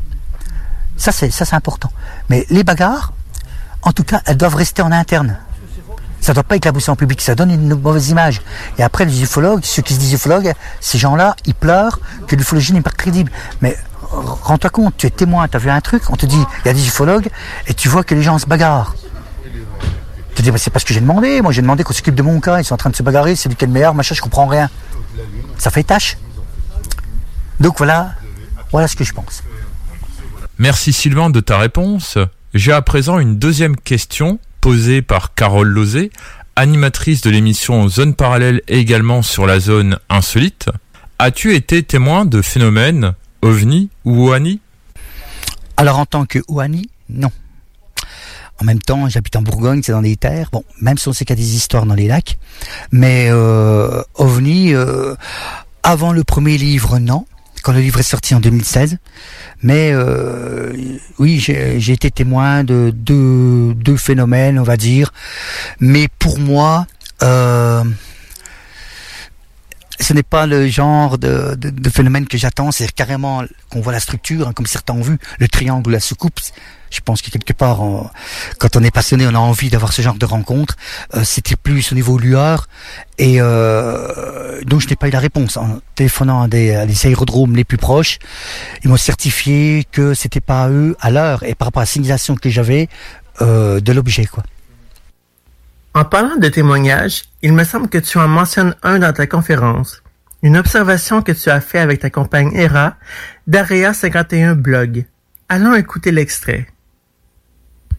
Parce que bien, je vous raconte un petit témoignage qu'ils avouaient avec Emmanuel. C'est assez cocasse. C'était lequel où tu m'as dit, mais tu t'en occupes pas. C'est Mont Saint-Vincent. C'est euh, quand on revenait de Mont Saint-Vincent, quand ils nous ont chassé du Mont Saint-Vincent. Ah tiens, Emmanuel, non, je tu, tu vas raconter. Non, mais si, si, c'est... Moi, ça me soulage, et puis euh, les gens, c'est bon, lui... Euh... on était, nous étions partis faire euh, une soirée d'observation du ciel euh, à Mont Saint-Vincent, en Bourgogne, dans le soixante-quatorze. Vers Mont-Solémine, hein, exactement. Voilà. Voilà. Euh, c'est un... un, un, un mont euh, qui fait six cents mètres d'altitude à peu près, et là, on a une vue à trois cent soixante degrés, euh, magnifique. Gilles connaît bien, il a fait des, fait des super photos. Ouais, des super photos. Et on a un ciel extraordinaire, et nous y étions donc pour, sur, pour surveiller le ciel, et un couple de personnes du village, personnes âgées du village est monté, et nous a dit mais qu'est-ce que vous faites là euh, alors que c'est un site qui est public. public hein, en fait on était dégagés quoi. Voilà. Les habitants du village, et vous n'avez rien à faire dans le champ. Vous n'avez rien à faire là, il dit mais attendez, je, vous me connaissez, parce qu'il organisait des soirées suricales. Des soirées suricales relayées par le J S N, voilà. Le journal de Saône-et-Loire. Euh, avec l'accord de la oui, je sais ça. Il dit, oui. Ah, il dit je, je suis monsieur Matisse, vous ne me connaissez pas. Si, si, on vous connaît, on vous connaît, mais vous n'avez rien à faire là, euh, partez. Ça dérange un peu la recherche sur les ovnis. Et donc, euh, ben, ça nous a. Enfin, moi, ça m'a un peu. Ça nous a cassé. Enfin, ça nous a cassé, quoi, ouais. Parce que c'était assez agressif. Fin de la soirée, hein. Donc, euh, alors, il me dit écoute, on avait vu un petit village qui s'appelait Marie dans, dans, dans les. Dans, dans la coin. Journée, on a vu ça. Oui. Et euh, il dit oh, ben, je vais t'emmener le voir euh, de nuit, quoi, ça peut être sympa. Donc, on quitte Mont-Saint-Vincent, on s'en va sur les routes de campagne. Et puis, Et je euh, me il, trompe. Se perd, il se trompe. Et on se trouve près d'une carrière de pierre. Enfin, on ne savait pas qu'il y avait le carrière de pierre ce soir-là, parce qu'en fait, on s'est perdu, quoi, voilà. Donc là, c'était la nuit, donc on ne voit pas la carrière de pierre, on, on cherche ce village qu'on ne trouve pas, on est, on est perdu, enfin, on ne sait pas qu'on est perdu, on est sur la petite route, et puis, euh, bah, c'est toi qui vois, donc raconte, il voit une étoile. Et, oui, alors voilà, je vois un point lumineux. Moi, j'étais côté passager, hein. Ah oh, oui, on va le faire à tout le truc. Alors, je, point, je vois un point lumineux euh, à ma gauche, parce que voilà, côté conducteur, donc un petit peu en périphérie, un peu à l'arrière. Je regarde, puis je regarde, c'est joli, machin, je vois, il y a un point orange, ça pourrait être Mars. Ok, bon. Dans les terres, je suis en train de se péter des étoiles, hein. Actulus, avec des parents, euh, ça brille. Hein. Et euh, ça, ça semblait suivre l'allure de la voiture. Donc là, quand vous faites l'astronomie, vous éjectez ce genre de, de trucs euh, étoiles, planètes. Ça se déplace, comme je l'ai dit, mais ça mène quand même quelques minutes. Là, que ça vous tue, pas possible. Ou alors, j'ai raté un sérieux épisode. Puis après, ça devient une forme allongée, quoi. Il me dit, regarde, regarde, on dirait un, un cigare. Et moi, euh, moi qui suis pourtant euh, plus, euh, je vais dire entre guillemets, euh, croyante que lui, dans, dans le domaine, je fais, mais non, c'est un avion. Donc lui, entre-temps, il stoppe la voiture. Je regarde et puis... Euh, Je suis ah non, non, c'est pas un avion parce que ben le, la chose s'arrête et reste en sustentation. Donc là, Sylvain a le temps de mettre le, les warnings, de descendre, prend les jumelles. Euh, moi, je voulais pas, je voulais pas rater euh, ce truc-là, donc je le fixais, donc j'ai pas fait de photo. J'ai, j'étais là, je regardais et le truc se met à descendre euh, à la verticale comme ça, caché par les arbres. Alors Sylvain l'a expliqué tout à l'heure, lui il a vu des lumières puisque forcément il a regardé aux jumelles. Moi je voyais juste une barrette jaune, hein, un trait jaune. Et euh, bon, il est remonté en voiture, il dit on va le prendre en chasse, on a, mais avec les arbres c'était impossible, on voyait pas. Et le lendemain donc euh, je dis tu vas faire une enquête, il me dit non non non non, je dis attends tu tu rigoles, tu fais t'es enquêteur pour les autres et tu vas pas enquêter pour nous. Donc euh, il a contacté les aérodromes du coin euh, pour savoir. Euh, apparemment il n'y avait pas de vol de nuit, donc on, on ne sait pas ce que c'était quoi. Et le lendemain on est retourné sur les lieux, on a fait des photos. Il y a une carrière de pierre qui est pas loin. Voilà donc euh, c'est un objet non identifié. Et une autre fois on était, euh, euh, on revenait des repas ufologiques d'Annecy. Et puis on n'avait pas envie de, de rentrer tout de suite. On a déposé les affaires et elle me dit on va faire un tour, euh, on va se balader dans la campagne, il y a un temple bouddhiste pas loin. Donc on va euh, au temple et puis euh, sur la route du retour, au-dessus d'une colline qui s'appelle la Serre Tenue, où l'un des témoins du, des repas ufologiques d'Annecy nous avait dit qu'il y avait tout le temps des choses. Bah là pareil on voit une étoile qui grossit, qui grossit. Et euh, qui se met à faire des déplacements erratiques euh, dans tous les sens. Donc c'était ni un avion, ni un satellite. Je sais pas ce que c'était. Eh bien Hera, je te remercie de nous avoir partagé ton témoignage en commun avec Sylvain, que je remercie également d'avoir répondu à toutes nos questions. Maintenant nous allons passer à ton entretien. Déjà, bonjour et bienvenue dans notre émission Enquête de terrain. Bonjour Gilles. Alors nous avons une première question de Carole Lozé, animatrice de l'émission Zone parallèle. As-tu fait d'autres observations ? Alors euh, oui, alors euh, j'ai fait plusieurs observations. Donc il y a quelques années j'étais euh, à Tourcoing qui se trouve à la frontière belge. Un soir euh, je discutais, ma fille habitait, ma fille aînée habitait euh, pas loin, donc euh, j'étais sur le pas de la porte, je disais au revoir. Et puis mon beau-fils me fait « Oh, regarde !» Et puis là, une, une, une boule rouge, plus grosse que les étoiles. Tu sais, quand on voit Vénus qui est assez euh, grosse, plus gros que ça, une boule rouge qui se déplaçait lentement. Il me dit « Mais filme, mais filme !» Et le temps que je sorte mon portable, que je le mette en marche et tout, c'est vrai qu'on n'a pas le... on n'a pas le... comment dire le... Le réflexe. Le réflexe, voilà, chercher le mot. Euh, j'ai eu que la faim, j'ai pas eu grand-chose, mais bon, c'est, ça se déplaçait, voilà. D'accord, merci Hera de ton témoignage. Pour ceux et celles qui ne connaissent pas son blog, Hera nous en a fait une description pendant sa conférence. Voici l'extrait. Oui, bah, j'ai créé mon blog en deux mille huit, euh, bah, comme Sylvain. Je ne connaissais pas à l'époque. Moi, ce qui m'intéressait beaucoup, c'était surtout les États-Unis, et d'où le nom du, du blog, tout simplement. Et j'allais sur des forums, euh, il y en avait un qui s'appelait Open Minds Forum, si je me souviens bien. Et euh, voilà, je recueillais à peu près euh, ce que je trouvais comme info. Euh, je prenais aussi un site qui appartient à un certain Lone Strickler, qui est euh, Phantoms and Monsters. C'est ça, le New York, George Feiler. Euh, le MUFON, le MUFON euh, U S. Que je ne sais pas si à l'époque il y avait un MUFON France. Non. Euh, non, c'était, c'était surtout le MUFON U S, voilà. Donc, euh, donc au départ c'était pour moi, hein, c'était tout simplement pour euh, recueillir des informations et puis euh, les classer, quoi, tout simplement. Une banque de données. Et puis euh, bah, les, au départ j'avais cinq six personnes qui venaient, et puis de plus en plus, un jour j'ai eu douze mille vues.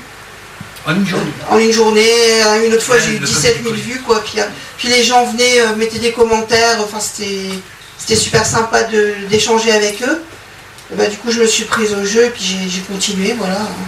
Euh, toi qui as un regard éloigné parce que tu es de la France, comment vois-tu l'ufologie québécoise? Question euh, un peu étrange. Bah, j'ai, enfin, je la suis de loin, forcément. Euh, je connais quelques ufologues québécois. Euh, je connais l'A C U, l'Association québécoise d'ufologie. Euh, dedans, il y a un monsieur qui s'appelle Denis Boilly, avec qui euh, j'ai pas mal échangé sur, euh, dans les commentaires sur mon blog Area cinquante et un, que j'ai également sur Facebook. Euh, l'ufologie au Québec, j'ai un, j'ai un excellent ami qui s'appelle Jean-Marc Lévesque. Euh, qui est ufologue depuis euh, plus de quarante ans, qui a fait des observations d'ovnis et tout, que j'avais connu sur le forum euh, Passé, Présent, Futur, et que j'ai toujours gardé en contact. Et bon, c'est un ami très cher, voilà. Euh, on échange beaucoup là-dessus. Après, euh, bah moi j'ai connu, enfin euh, récemment, on a parlé de Jenny Charuot, qui reprend le, le MUFON euh, France, qui était qui a dirigé le MUFON Québec pendant pas mal d'années. Bon, c'est quelqu'un, euh, pour moi, c'est quelqu'un de très sérieux. Euh, D'après ce que j'en vois, je trouve qu'elle est super, voilà. Euh, Jean Cazot, bon, j'ai suivi un petit peu Jean Cazot pendant un moment. Puis Marc Saint-Germain aussi, j'oubliais Marc Saint-Germain. Voilà, j'aime beaucoup les Québécois, hein. En parlant de tout ça, qu'aurais-tu à dire aux jeunes auditeurs et auditrices du Québec qui sont passionnés? Bah, qui continue, qui fonce, quoi. On a besoin de jeunes, justement, pour... Euh... Ce qui est dommage, tu vois, ce que j'ai, ce que j'ai, j'ai remarqué dans la, la conférence d'aujourd'hui et d'il y a deux jours, beaucoup, beaucoup de... Enfin, c'est bien, beaucoup de personnes âgées, qui sont très dynamiques, qui, qui se bougent. Des jeunes, il n'y en a pas beaucoup. Et euh, pourtant, c'est l'avenir. Et c'est dommage. Moi, quand je vois dans les associations d'ufologues, euh, la plupart... Euh... Les plus jeunes, c'est notre, enfin, toi t'es une exception, t'es un peu plus jeune, mais la les plus jeunes ont dans la, la quarantaine, quoi, tu vois, euh, et les plus âgés, quatre-vingts ans, donc euh, quatre-vingts, quatre-vingt-dix ans. Ça manque de jeunes. Il y en a quelques-uns, je dis pas qu'il y en a pas du tout, mais c'est l'avenir. Il faut, faut qu'ils s'intéressent, faut qu'ils, faut qu'ils passent le pas s'ils s'intéressent, qu'ils, qu'ils, qu'ils se jettent à l'eau, voilà, qui. qui nous rejoignent. Je te remercie de ta réponse. Nous avons une deuxième question de Carole Lozé. Par rapport à la conférence qu'a réalisée aujourd'hui au domaine de la Salse Sylvain Matisse sur les O A N I, Carole te demande pourquoi t'es-tu intéressée aux observations d'objets aquatiques non identifiés? Parce que ben ça fait partie, ça fait partie de l'ufologie. Et moi, comme j'allais beaucoup sur les sites américains euh, traduire euh, différents rapports d'observation, je me suis, il y avait beaucoup de choses qui qui concernaient les lacs, les lacs, l'océan, euh, des témoignages de, de gens sur des voiliers, de, de des militaires et autres.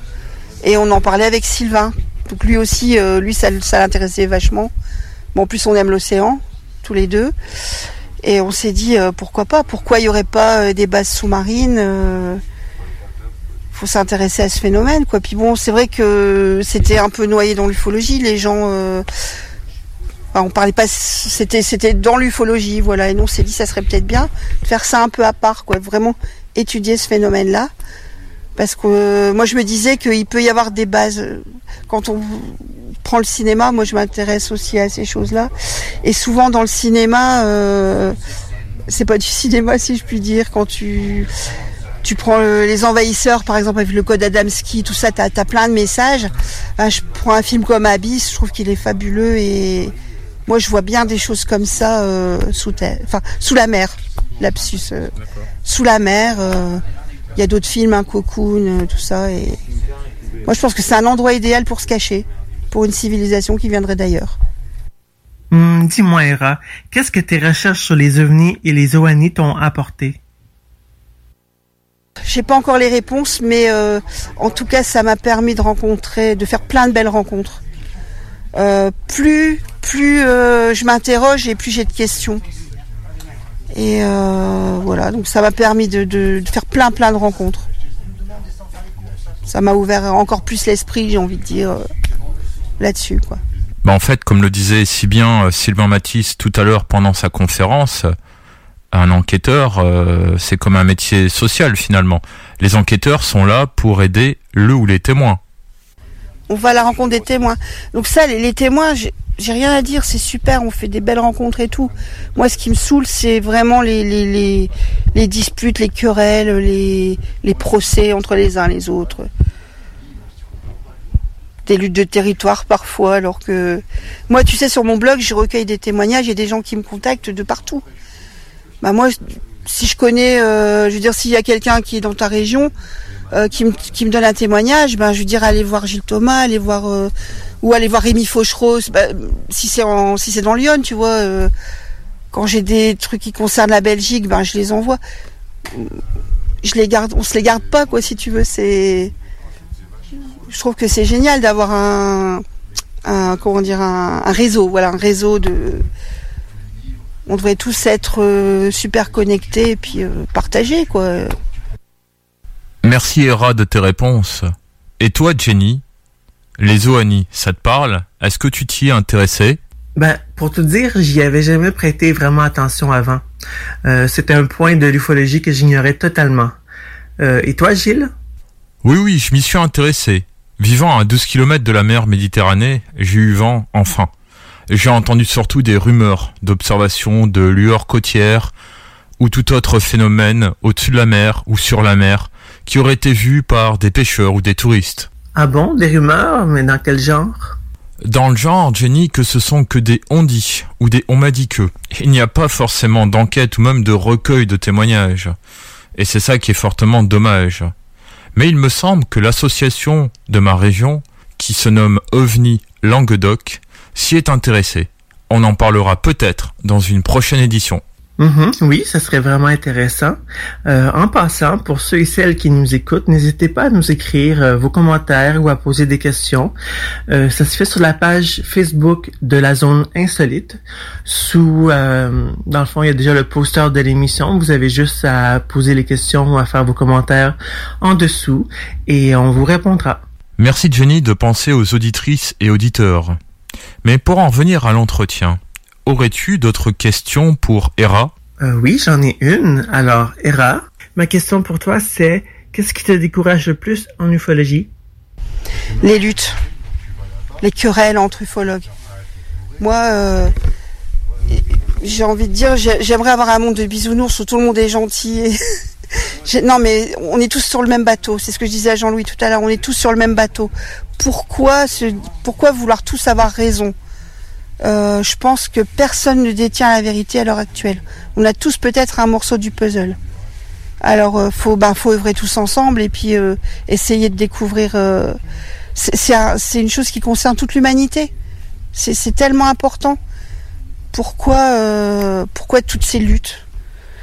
Et ça, ça, ça, ça me décourage. Nous avons également posé cette même question à Jean-Louis Lagneau, directeur de la revue L D L N, Lumière dans la nuit.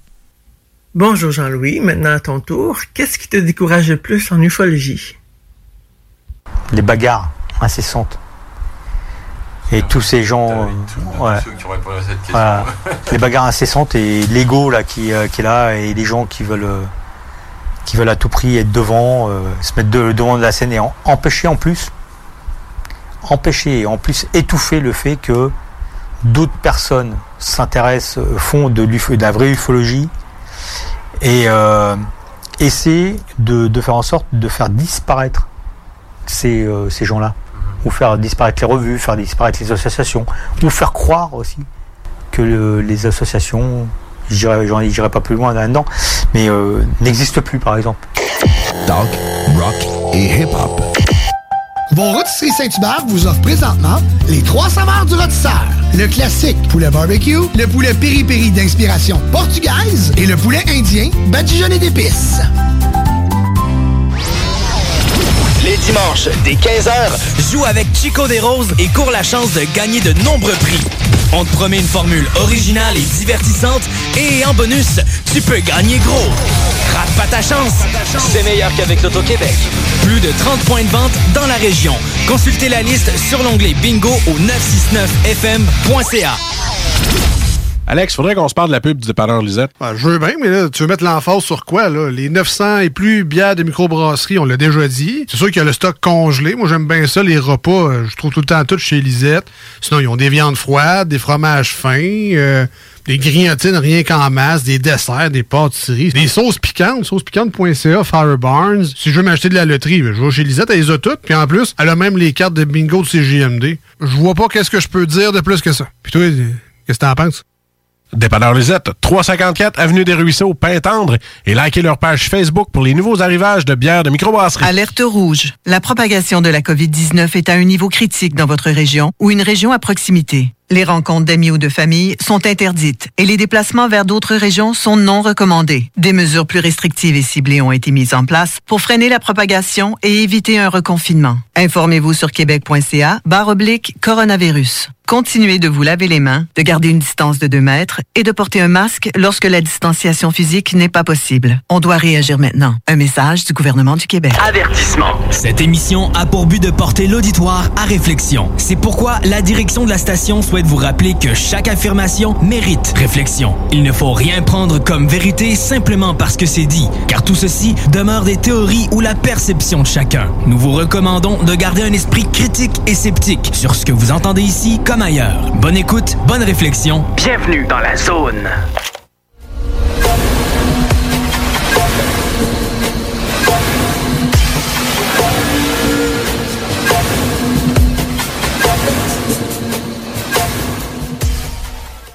Nous revoici en ondes pour la quatrième et dernière partie de l'émission.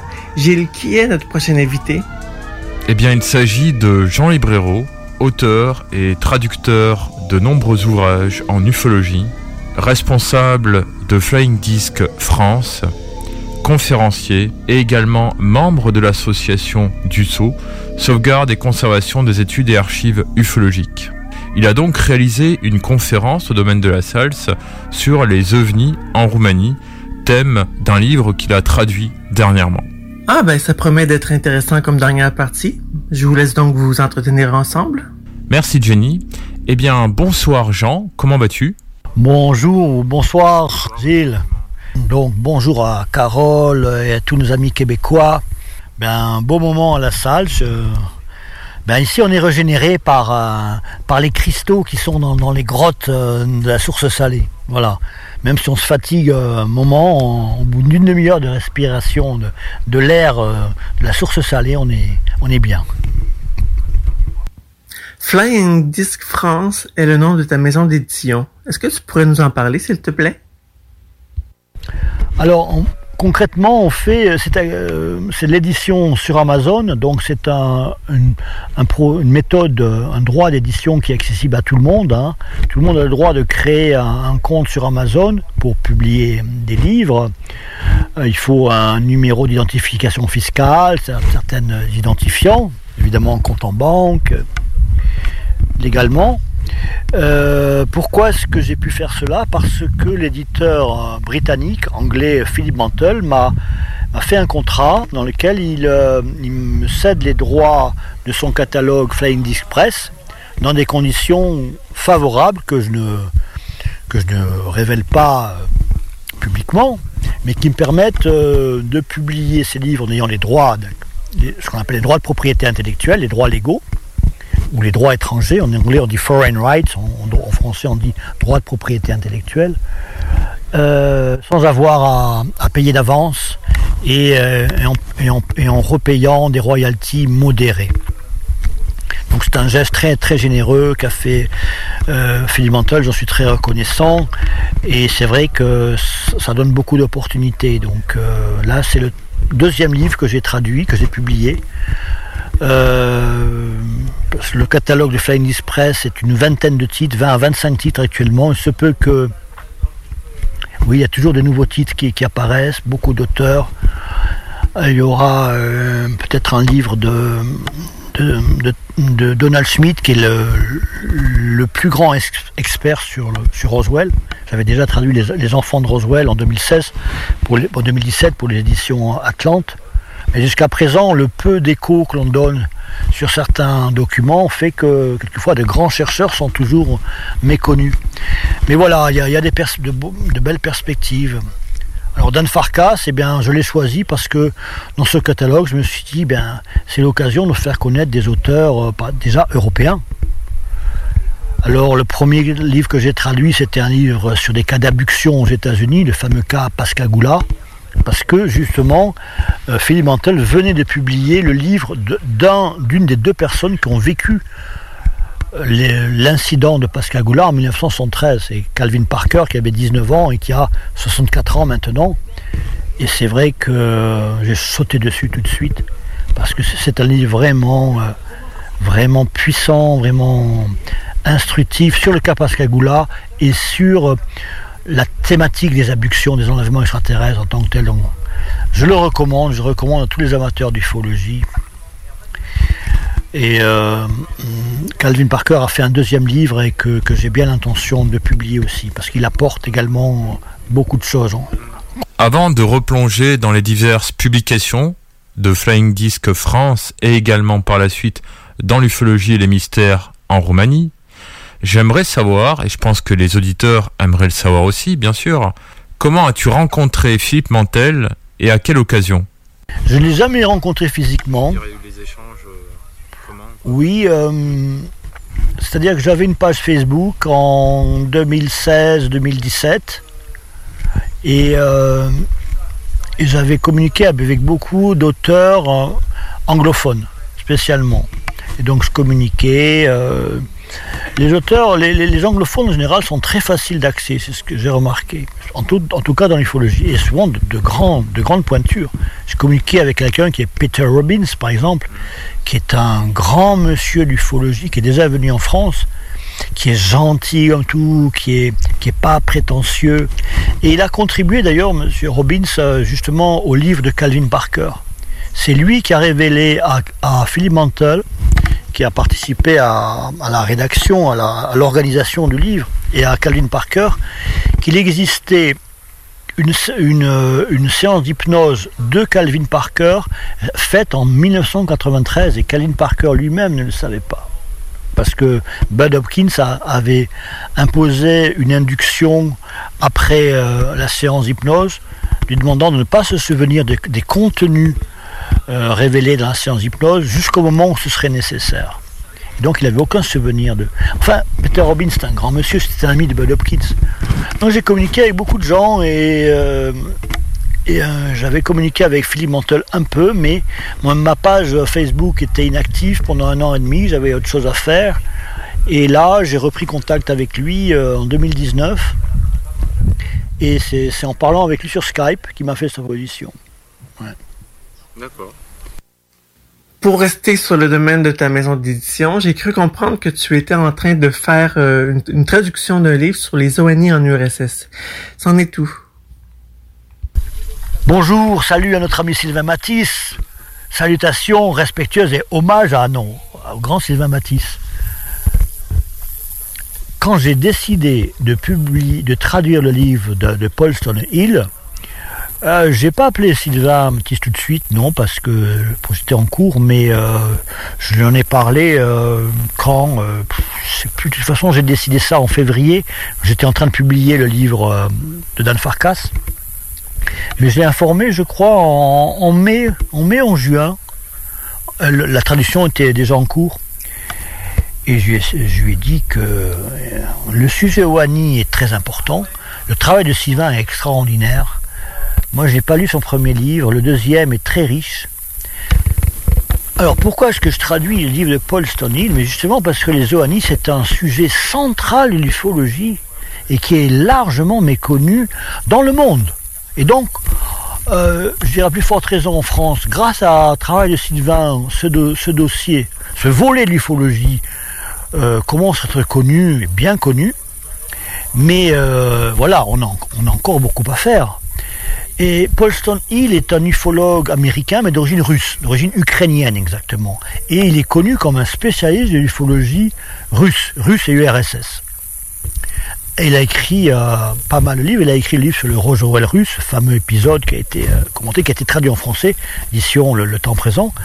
Mais il a écrit ce livre qui s'appelle U F O Secrets in Russia, les secrets O A N I en Russie. Bien, euh, il y a énormément de dossiers, de dossiers euh, d'objets sous-marins, euh, dans les dossiers russes, qui sont des dossiers militaires, des dossiers euh, de police, police secrète, K G B, et euh, des archives bon, d'État, mais qui concernent la marine, pas seulement la marine militaire, mais la marine marchande, la marine de pêche, également la marine scientifique, de pêche. Alors pourquoi l'importance de la Russie? Mais parce que la Russie euh, est, un, est le pays le plus vaste du monde, la Russie ou l'ancien Union soviétique, parce qu'elle va jusqu'au détroit de Bering, donc face à l'Alaska, et jusqu'ici en Europe, on a tout, la, tout l'océan Arctique, la mer Baltique, le Nord, le Pacifique Nord, l'Atlantique Nord. Et la marine, les marines russes sont allées partout. Et puis la marine russe de guerre a vécu la guerre froide face à l'Amérique. Et donc les, marais, les, les bateaux de guerre et les sous-marins russes ont fréquenté toutes les mers du globe, également jusqu'en Antarctique. Et donc on a des témoignages euh, sur ces phénomènes sous-marins non identifiés, objets aquatiques non identifiés, partout où les, les bateaux soviétiques et sous-marins soviétiques euh, sont allés. Merci à toi, Jean, de nous avoir partagé donc ce dernier livre traduit, O A N I en U R S S. Tu as d'ailleurs traduit d'autres livres, et j'invite les auditrices et auditeurs d'enquête de terrain de se rendre sur ton site internet Flying Disc France, où ils pourront voir d'autres livres que tu as traduits, et bien sûr des articles très intéressants écrits par des ufologues en France. Mais j'aimerais à présent que l'on parle de ton livre qui était le thème de la conférence du douze août deux mille vingt, O V N I en Roumanie. Nous allons à présent vous faire écouter un extrait de sa conférence au sujet des O V N I en Roumanie.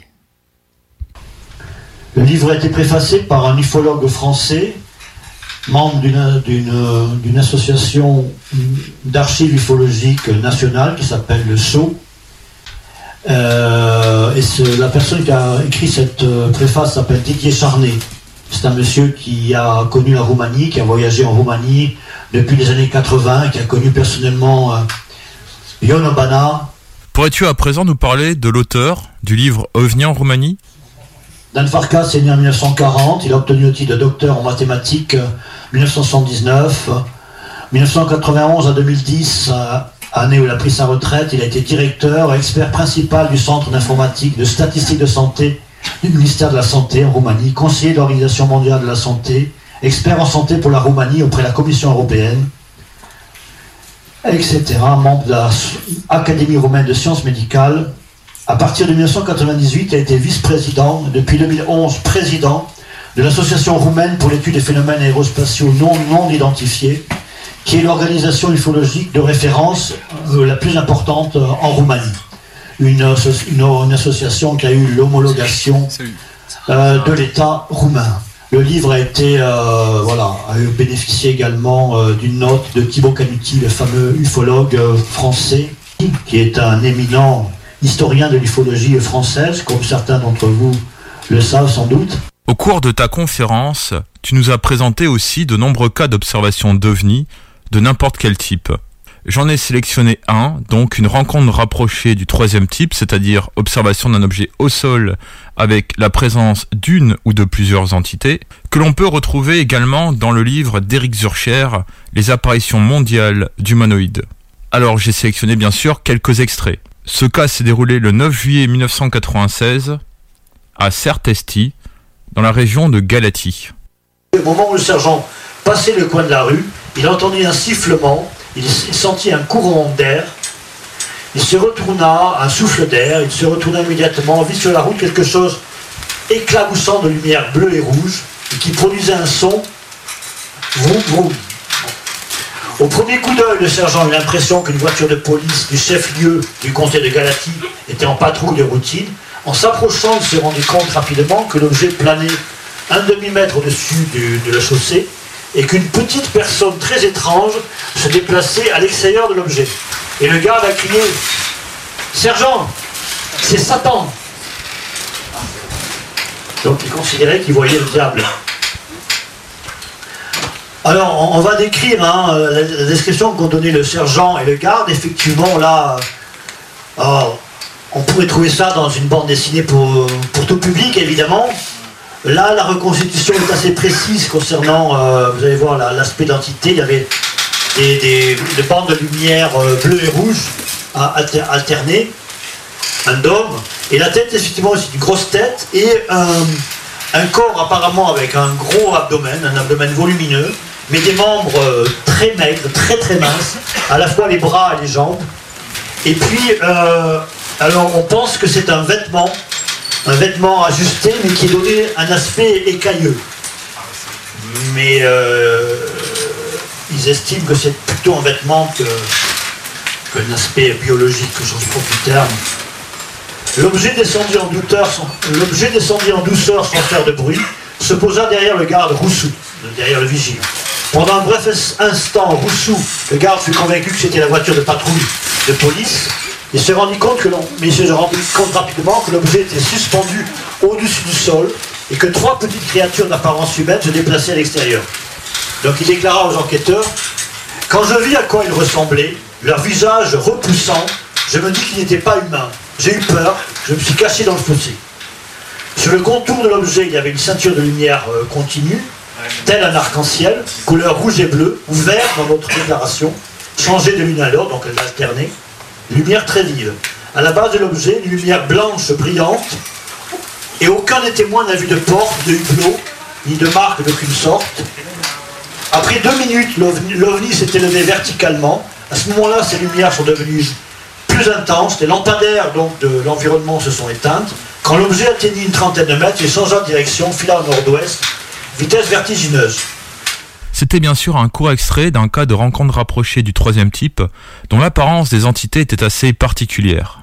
Les auditrices et auditeurs d'enquête de terrain pourront voir en entier ta conférence, une fois qu'elle sera diffusée sur le site de l'association Histoire et Mystère de l'Aude. Au cours de ta conférence, tu n'as pas que mentionné des cas d'observation d'ovnis. Tu as aussi présenté quelque chose que je trouve important quand on veut comprendre l'ufologie et les mystères d'un pays. Tu as parlé des légendes et du folklore. Nous allons écouter cela à présent. Sur la terre historique de Maramourès, beaucoup de gens croient encore en l'existence d'un être de type Iélé, qu'on appelle parfois ici Fata Padouri, qui veut dire servante, jeune fille des bois, fille de la forêt. Alors pourquoi on dit un être de type Iélé? Ça veut dire un être, un être euh, type folklorique, c'est-à-dire euh, des sortes de fées qui font des, des danses, des fêtes.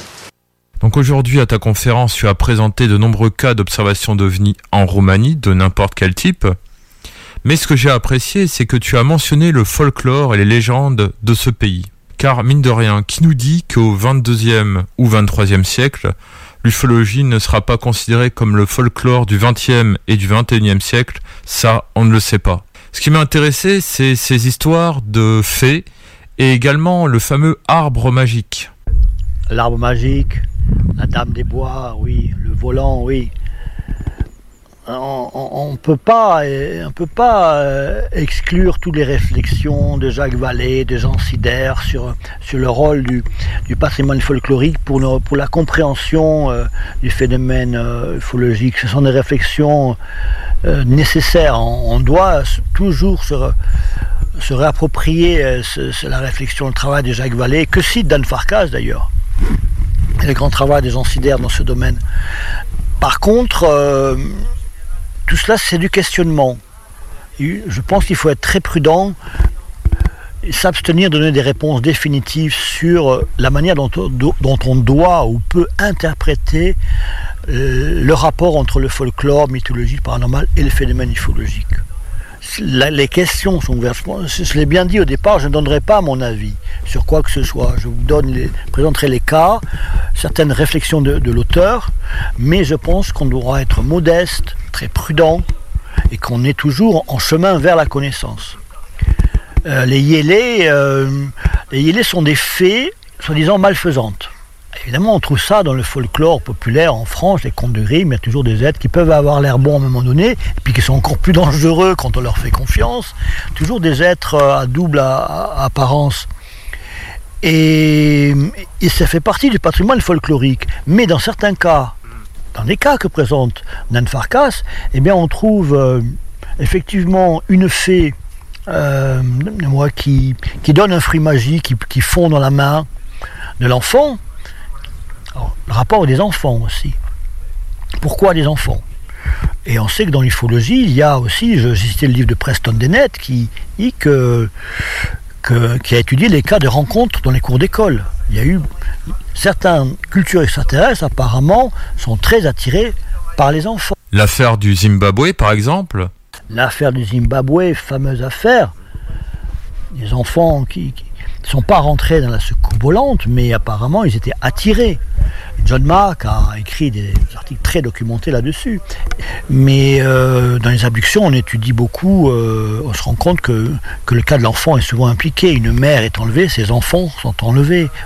Voici un autre extrait de sa conférence. Des, des êtres féminins en général euh, qui se présentent, et qui en général, dans, dans, en général la rencontre avec les Yélés est une expérience dangereuse. Une expérience qui peut se finir mal. Ce sont des, des femmes très belles, mais s'approcher d'elle et passer du temps avec elle, eh bien, peut s'avérer euh, très dangereux, euh, avec, des, avec des dommages euh, très sérieux. Donc je vous mets, mais dans certains de ces cas, on trouve un lien, on peut trouver un lien avec les caractéristiques ufologiques, donc des objets, euh, des manifestations diverses qui laissent, hum, je dirais pas qui laissent supposer, mais qui permettent de se poser la question d'un lien entre ces phénomènes qu'on associe à la mythologie, au folklore, et ce qu'on appelle le phénomène ufologique. Nous venons de diffuser quelques extraits de ta conférence qui portait donc sur les ovnis en Roumanie. Alors déjà, première question, qu'as-tu pensé de ta conférence? Et deuxième question, qu'as-tu pensé du public présent? Bien, le public, euh, ici c'est le public de la salle, donc ce sont des gens euh, qui ne sont pas agressifs, qui ne sont pas là pour, pour tendre des pièges, pour ridiculiser l'ufologie. Euh, la salle, Marc, Émilie, ils ont une vision, ils ont une politique, ils ne font pas de publicité sur le net, sur Facebook. Ils croient, ils croient dans la sincérité, ils croient dans leur travail, ils croient dans le bouche à bouche, le bouche à oreille. Et ça marche, ça marche comme ça, qu'il y ait quinze personnes ou cent cinquante personnes, l'important c'est qu'on passe un bon moment, qu'on communique dans, dans le respect, et c'est toujours le cas ici. Il y a toujours de, de belles contributions, c'est, c'est un plaisir de parler avec le, les gens ici.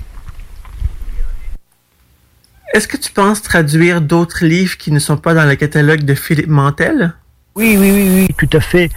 Là, par exemple, je suis en contact avec Preston Dennett qui m'a qui m'a donné son accord euh, formel pour me céder les droits sur un livre, encore une fois, sur les O A N I. Et ce livre est magnifique. Il est commenté d'ailleurs indirectement dans, dans le deuxième livre euh, de Sylvain Matisse. C'est sur la, la Santa Catalina Channel. C'est une, euh, c'est une zone aquatique qui se trouve... Euh, entre San Diego et, et une île, une presqu'île, au large de San Diego. Et il y a énormément d'observations euh, très très impressionnantes depuis les années quatre-vingts. Des objets qui sortent de l'eau, qui plongent dans l'eau. Sachant qu'il y a une base militaire très importante, la base San Diego. Il y a la base euh, Vander, euh, Vanderberg, euh, au niveau de, un peu plus haut, une activité militaire. Voilà, je vais essayer de me, con, me concentrer sur les projets présents, mais il y a beaucoup à faire. Parmi tous les ouvrages que tu as publiés, euh, pour nos amis québécois, comment on peut les commander? En tout cas, moi, quand j'ai fait, quand j'ai créé Flying Disc France, c'était, c'était distribué pour Amazon point F R, Amazon point C A, euh, Amazon point com, tu vois. Euh. Par contre, les frais de port sont forcément plus élevés. Voilà, les frais de port, c'est Amazon qui les fixe. Ouais. Eh bien Jean, je te remercie d'avoir répondu à toutes ces questions. Oui, merci Jean. Merci, merci beaucoup d'avoir fait cet écho à Flying Disc France.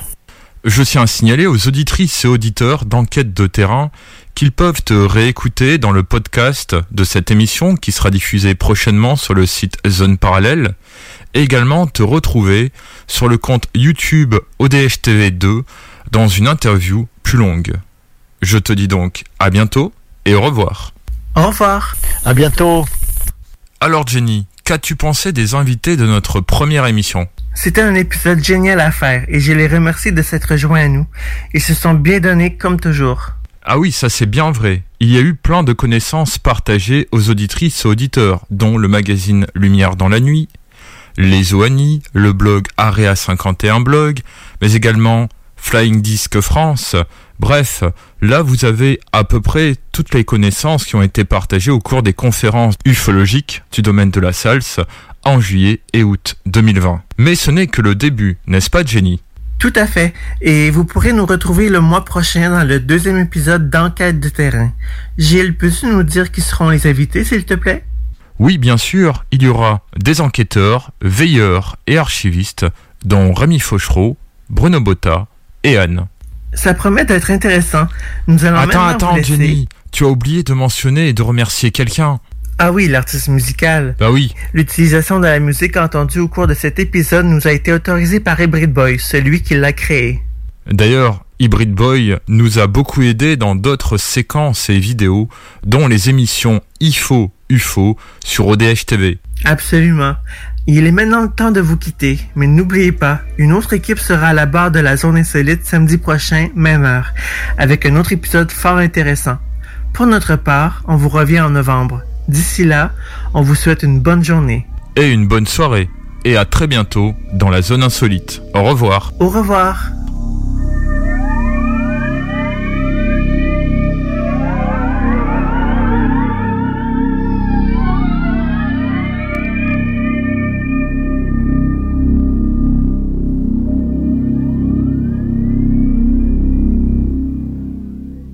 Merci d'avoir été des nôtres. De retour samedi prochain pour une autre édition de Zone Insolite.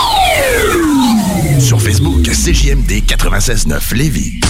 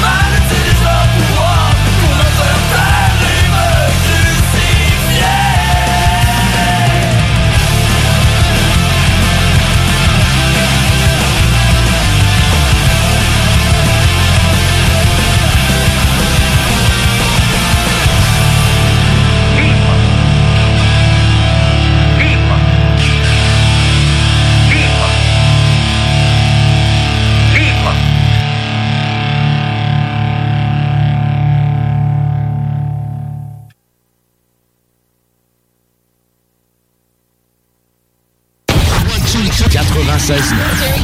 L'alternative radio.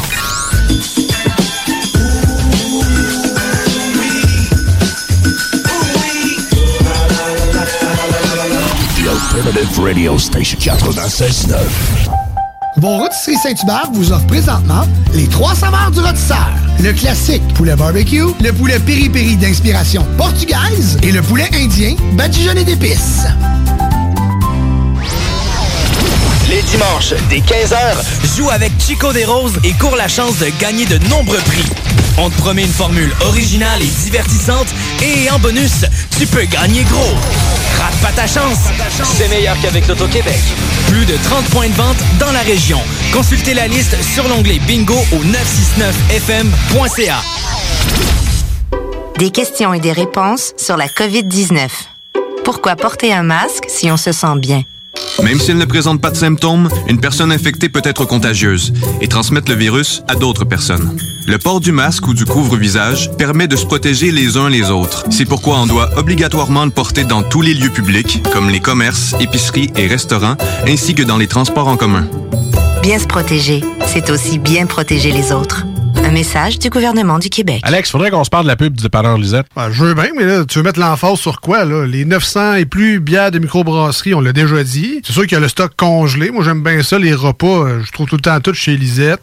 Sinon, ils ont des viandes froides, des fromages fins, euh, des grignotines rien qu'en masse, des desserts, des pâtisseries, des sauces piquantes, sauce piquante point c a, Firebarns. Si je veux m'acheter de la loterie, ben, je vais chez Lisette, elle les a toutes. Puis en plus, elle a même les cartes de bingo de C J M D. Je vois pas qu'est-ce que je peux dire de plus que ça. Puis toi, qu'est-ce que t'en penses?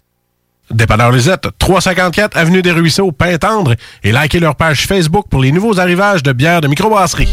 C J M D, c'est talk, rock and hip-hop. Et les vendredis et samedis, la meilleure musique de club. Au quatre-vingt-seize neuf Lévis, on fait les choses différemment. J'entends des bails à trois sur moi.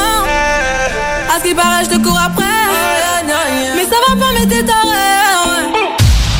Je me demande quel est le plus beau magasin de bière de microbrasserie de la région. Hey, la boîte à bière, c'est plus de mille deux cents sortes de bières sur les tablettes. Hein? Oh, t'as bien compris, mille deux cents sortes de bières. Wow! Un, Frank, deux, Frank, Frank. La boîte à bière, douze zéro neuf, route de l'église à Sainte-Foy, près de l'intersection avec Laurier. Viens découvrir des bières de partout au Québec, dont plusieurs qu'on trouve nulle part ailleurs et les meilleurs conseillers possibles. La boîte à bière, ouverte sept jours sur sept, dix heures à vingt-trois heures. Vous pensez vendre ou acheter une propriété?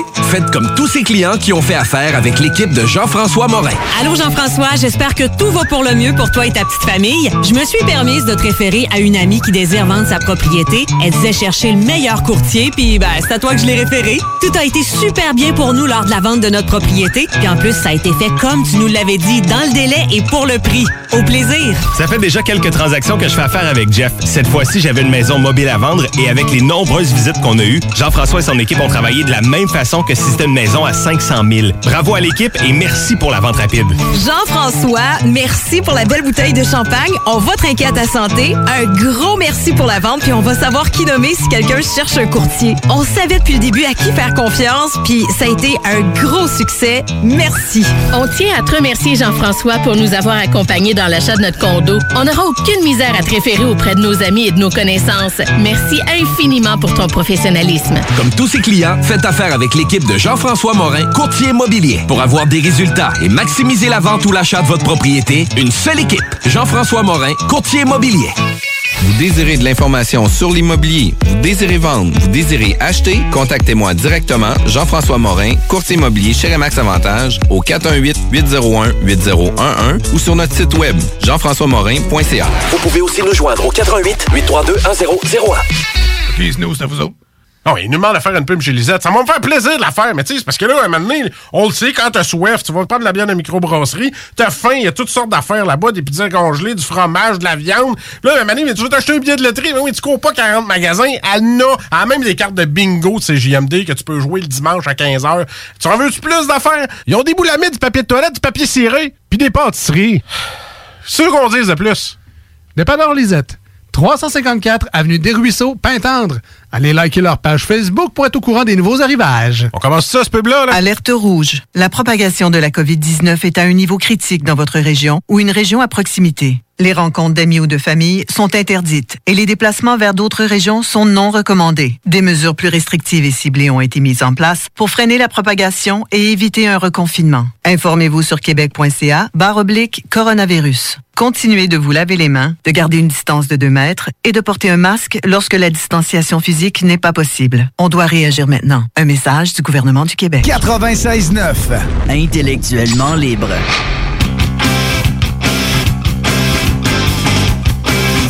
C'est le temps de rénover. Toiture, porte, fenêtre, pensez D B L. Salle de bain, cuisine, sous-sol, pensez D B L. Dépassez vos attentes, respectez votre budget et soyez en paix avec une équipe engagée. Groupe D B L cumule plus de quarante ans d'expérience. Recommandé C A A, certifié A P C H Q et membre de l'Association de la construction du Québec. Planifiez vos projets dès maintenant en contactant le quatre un huit, six huit un, deux cinq deux zéro.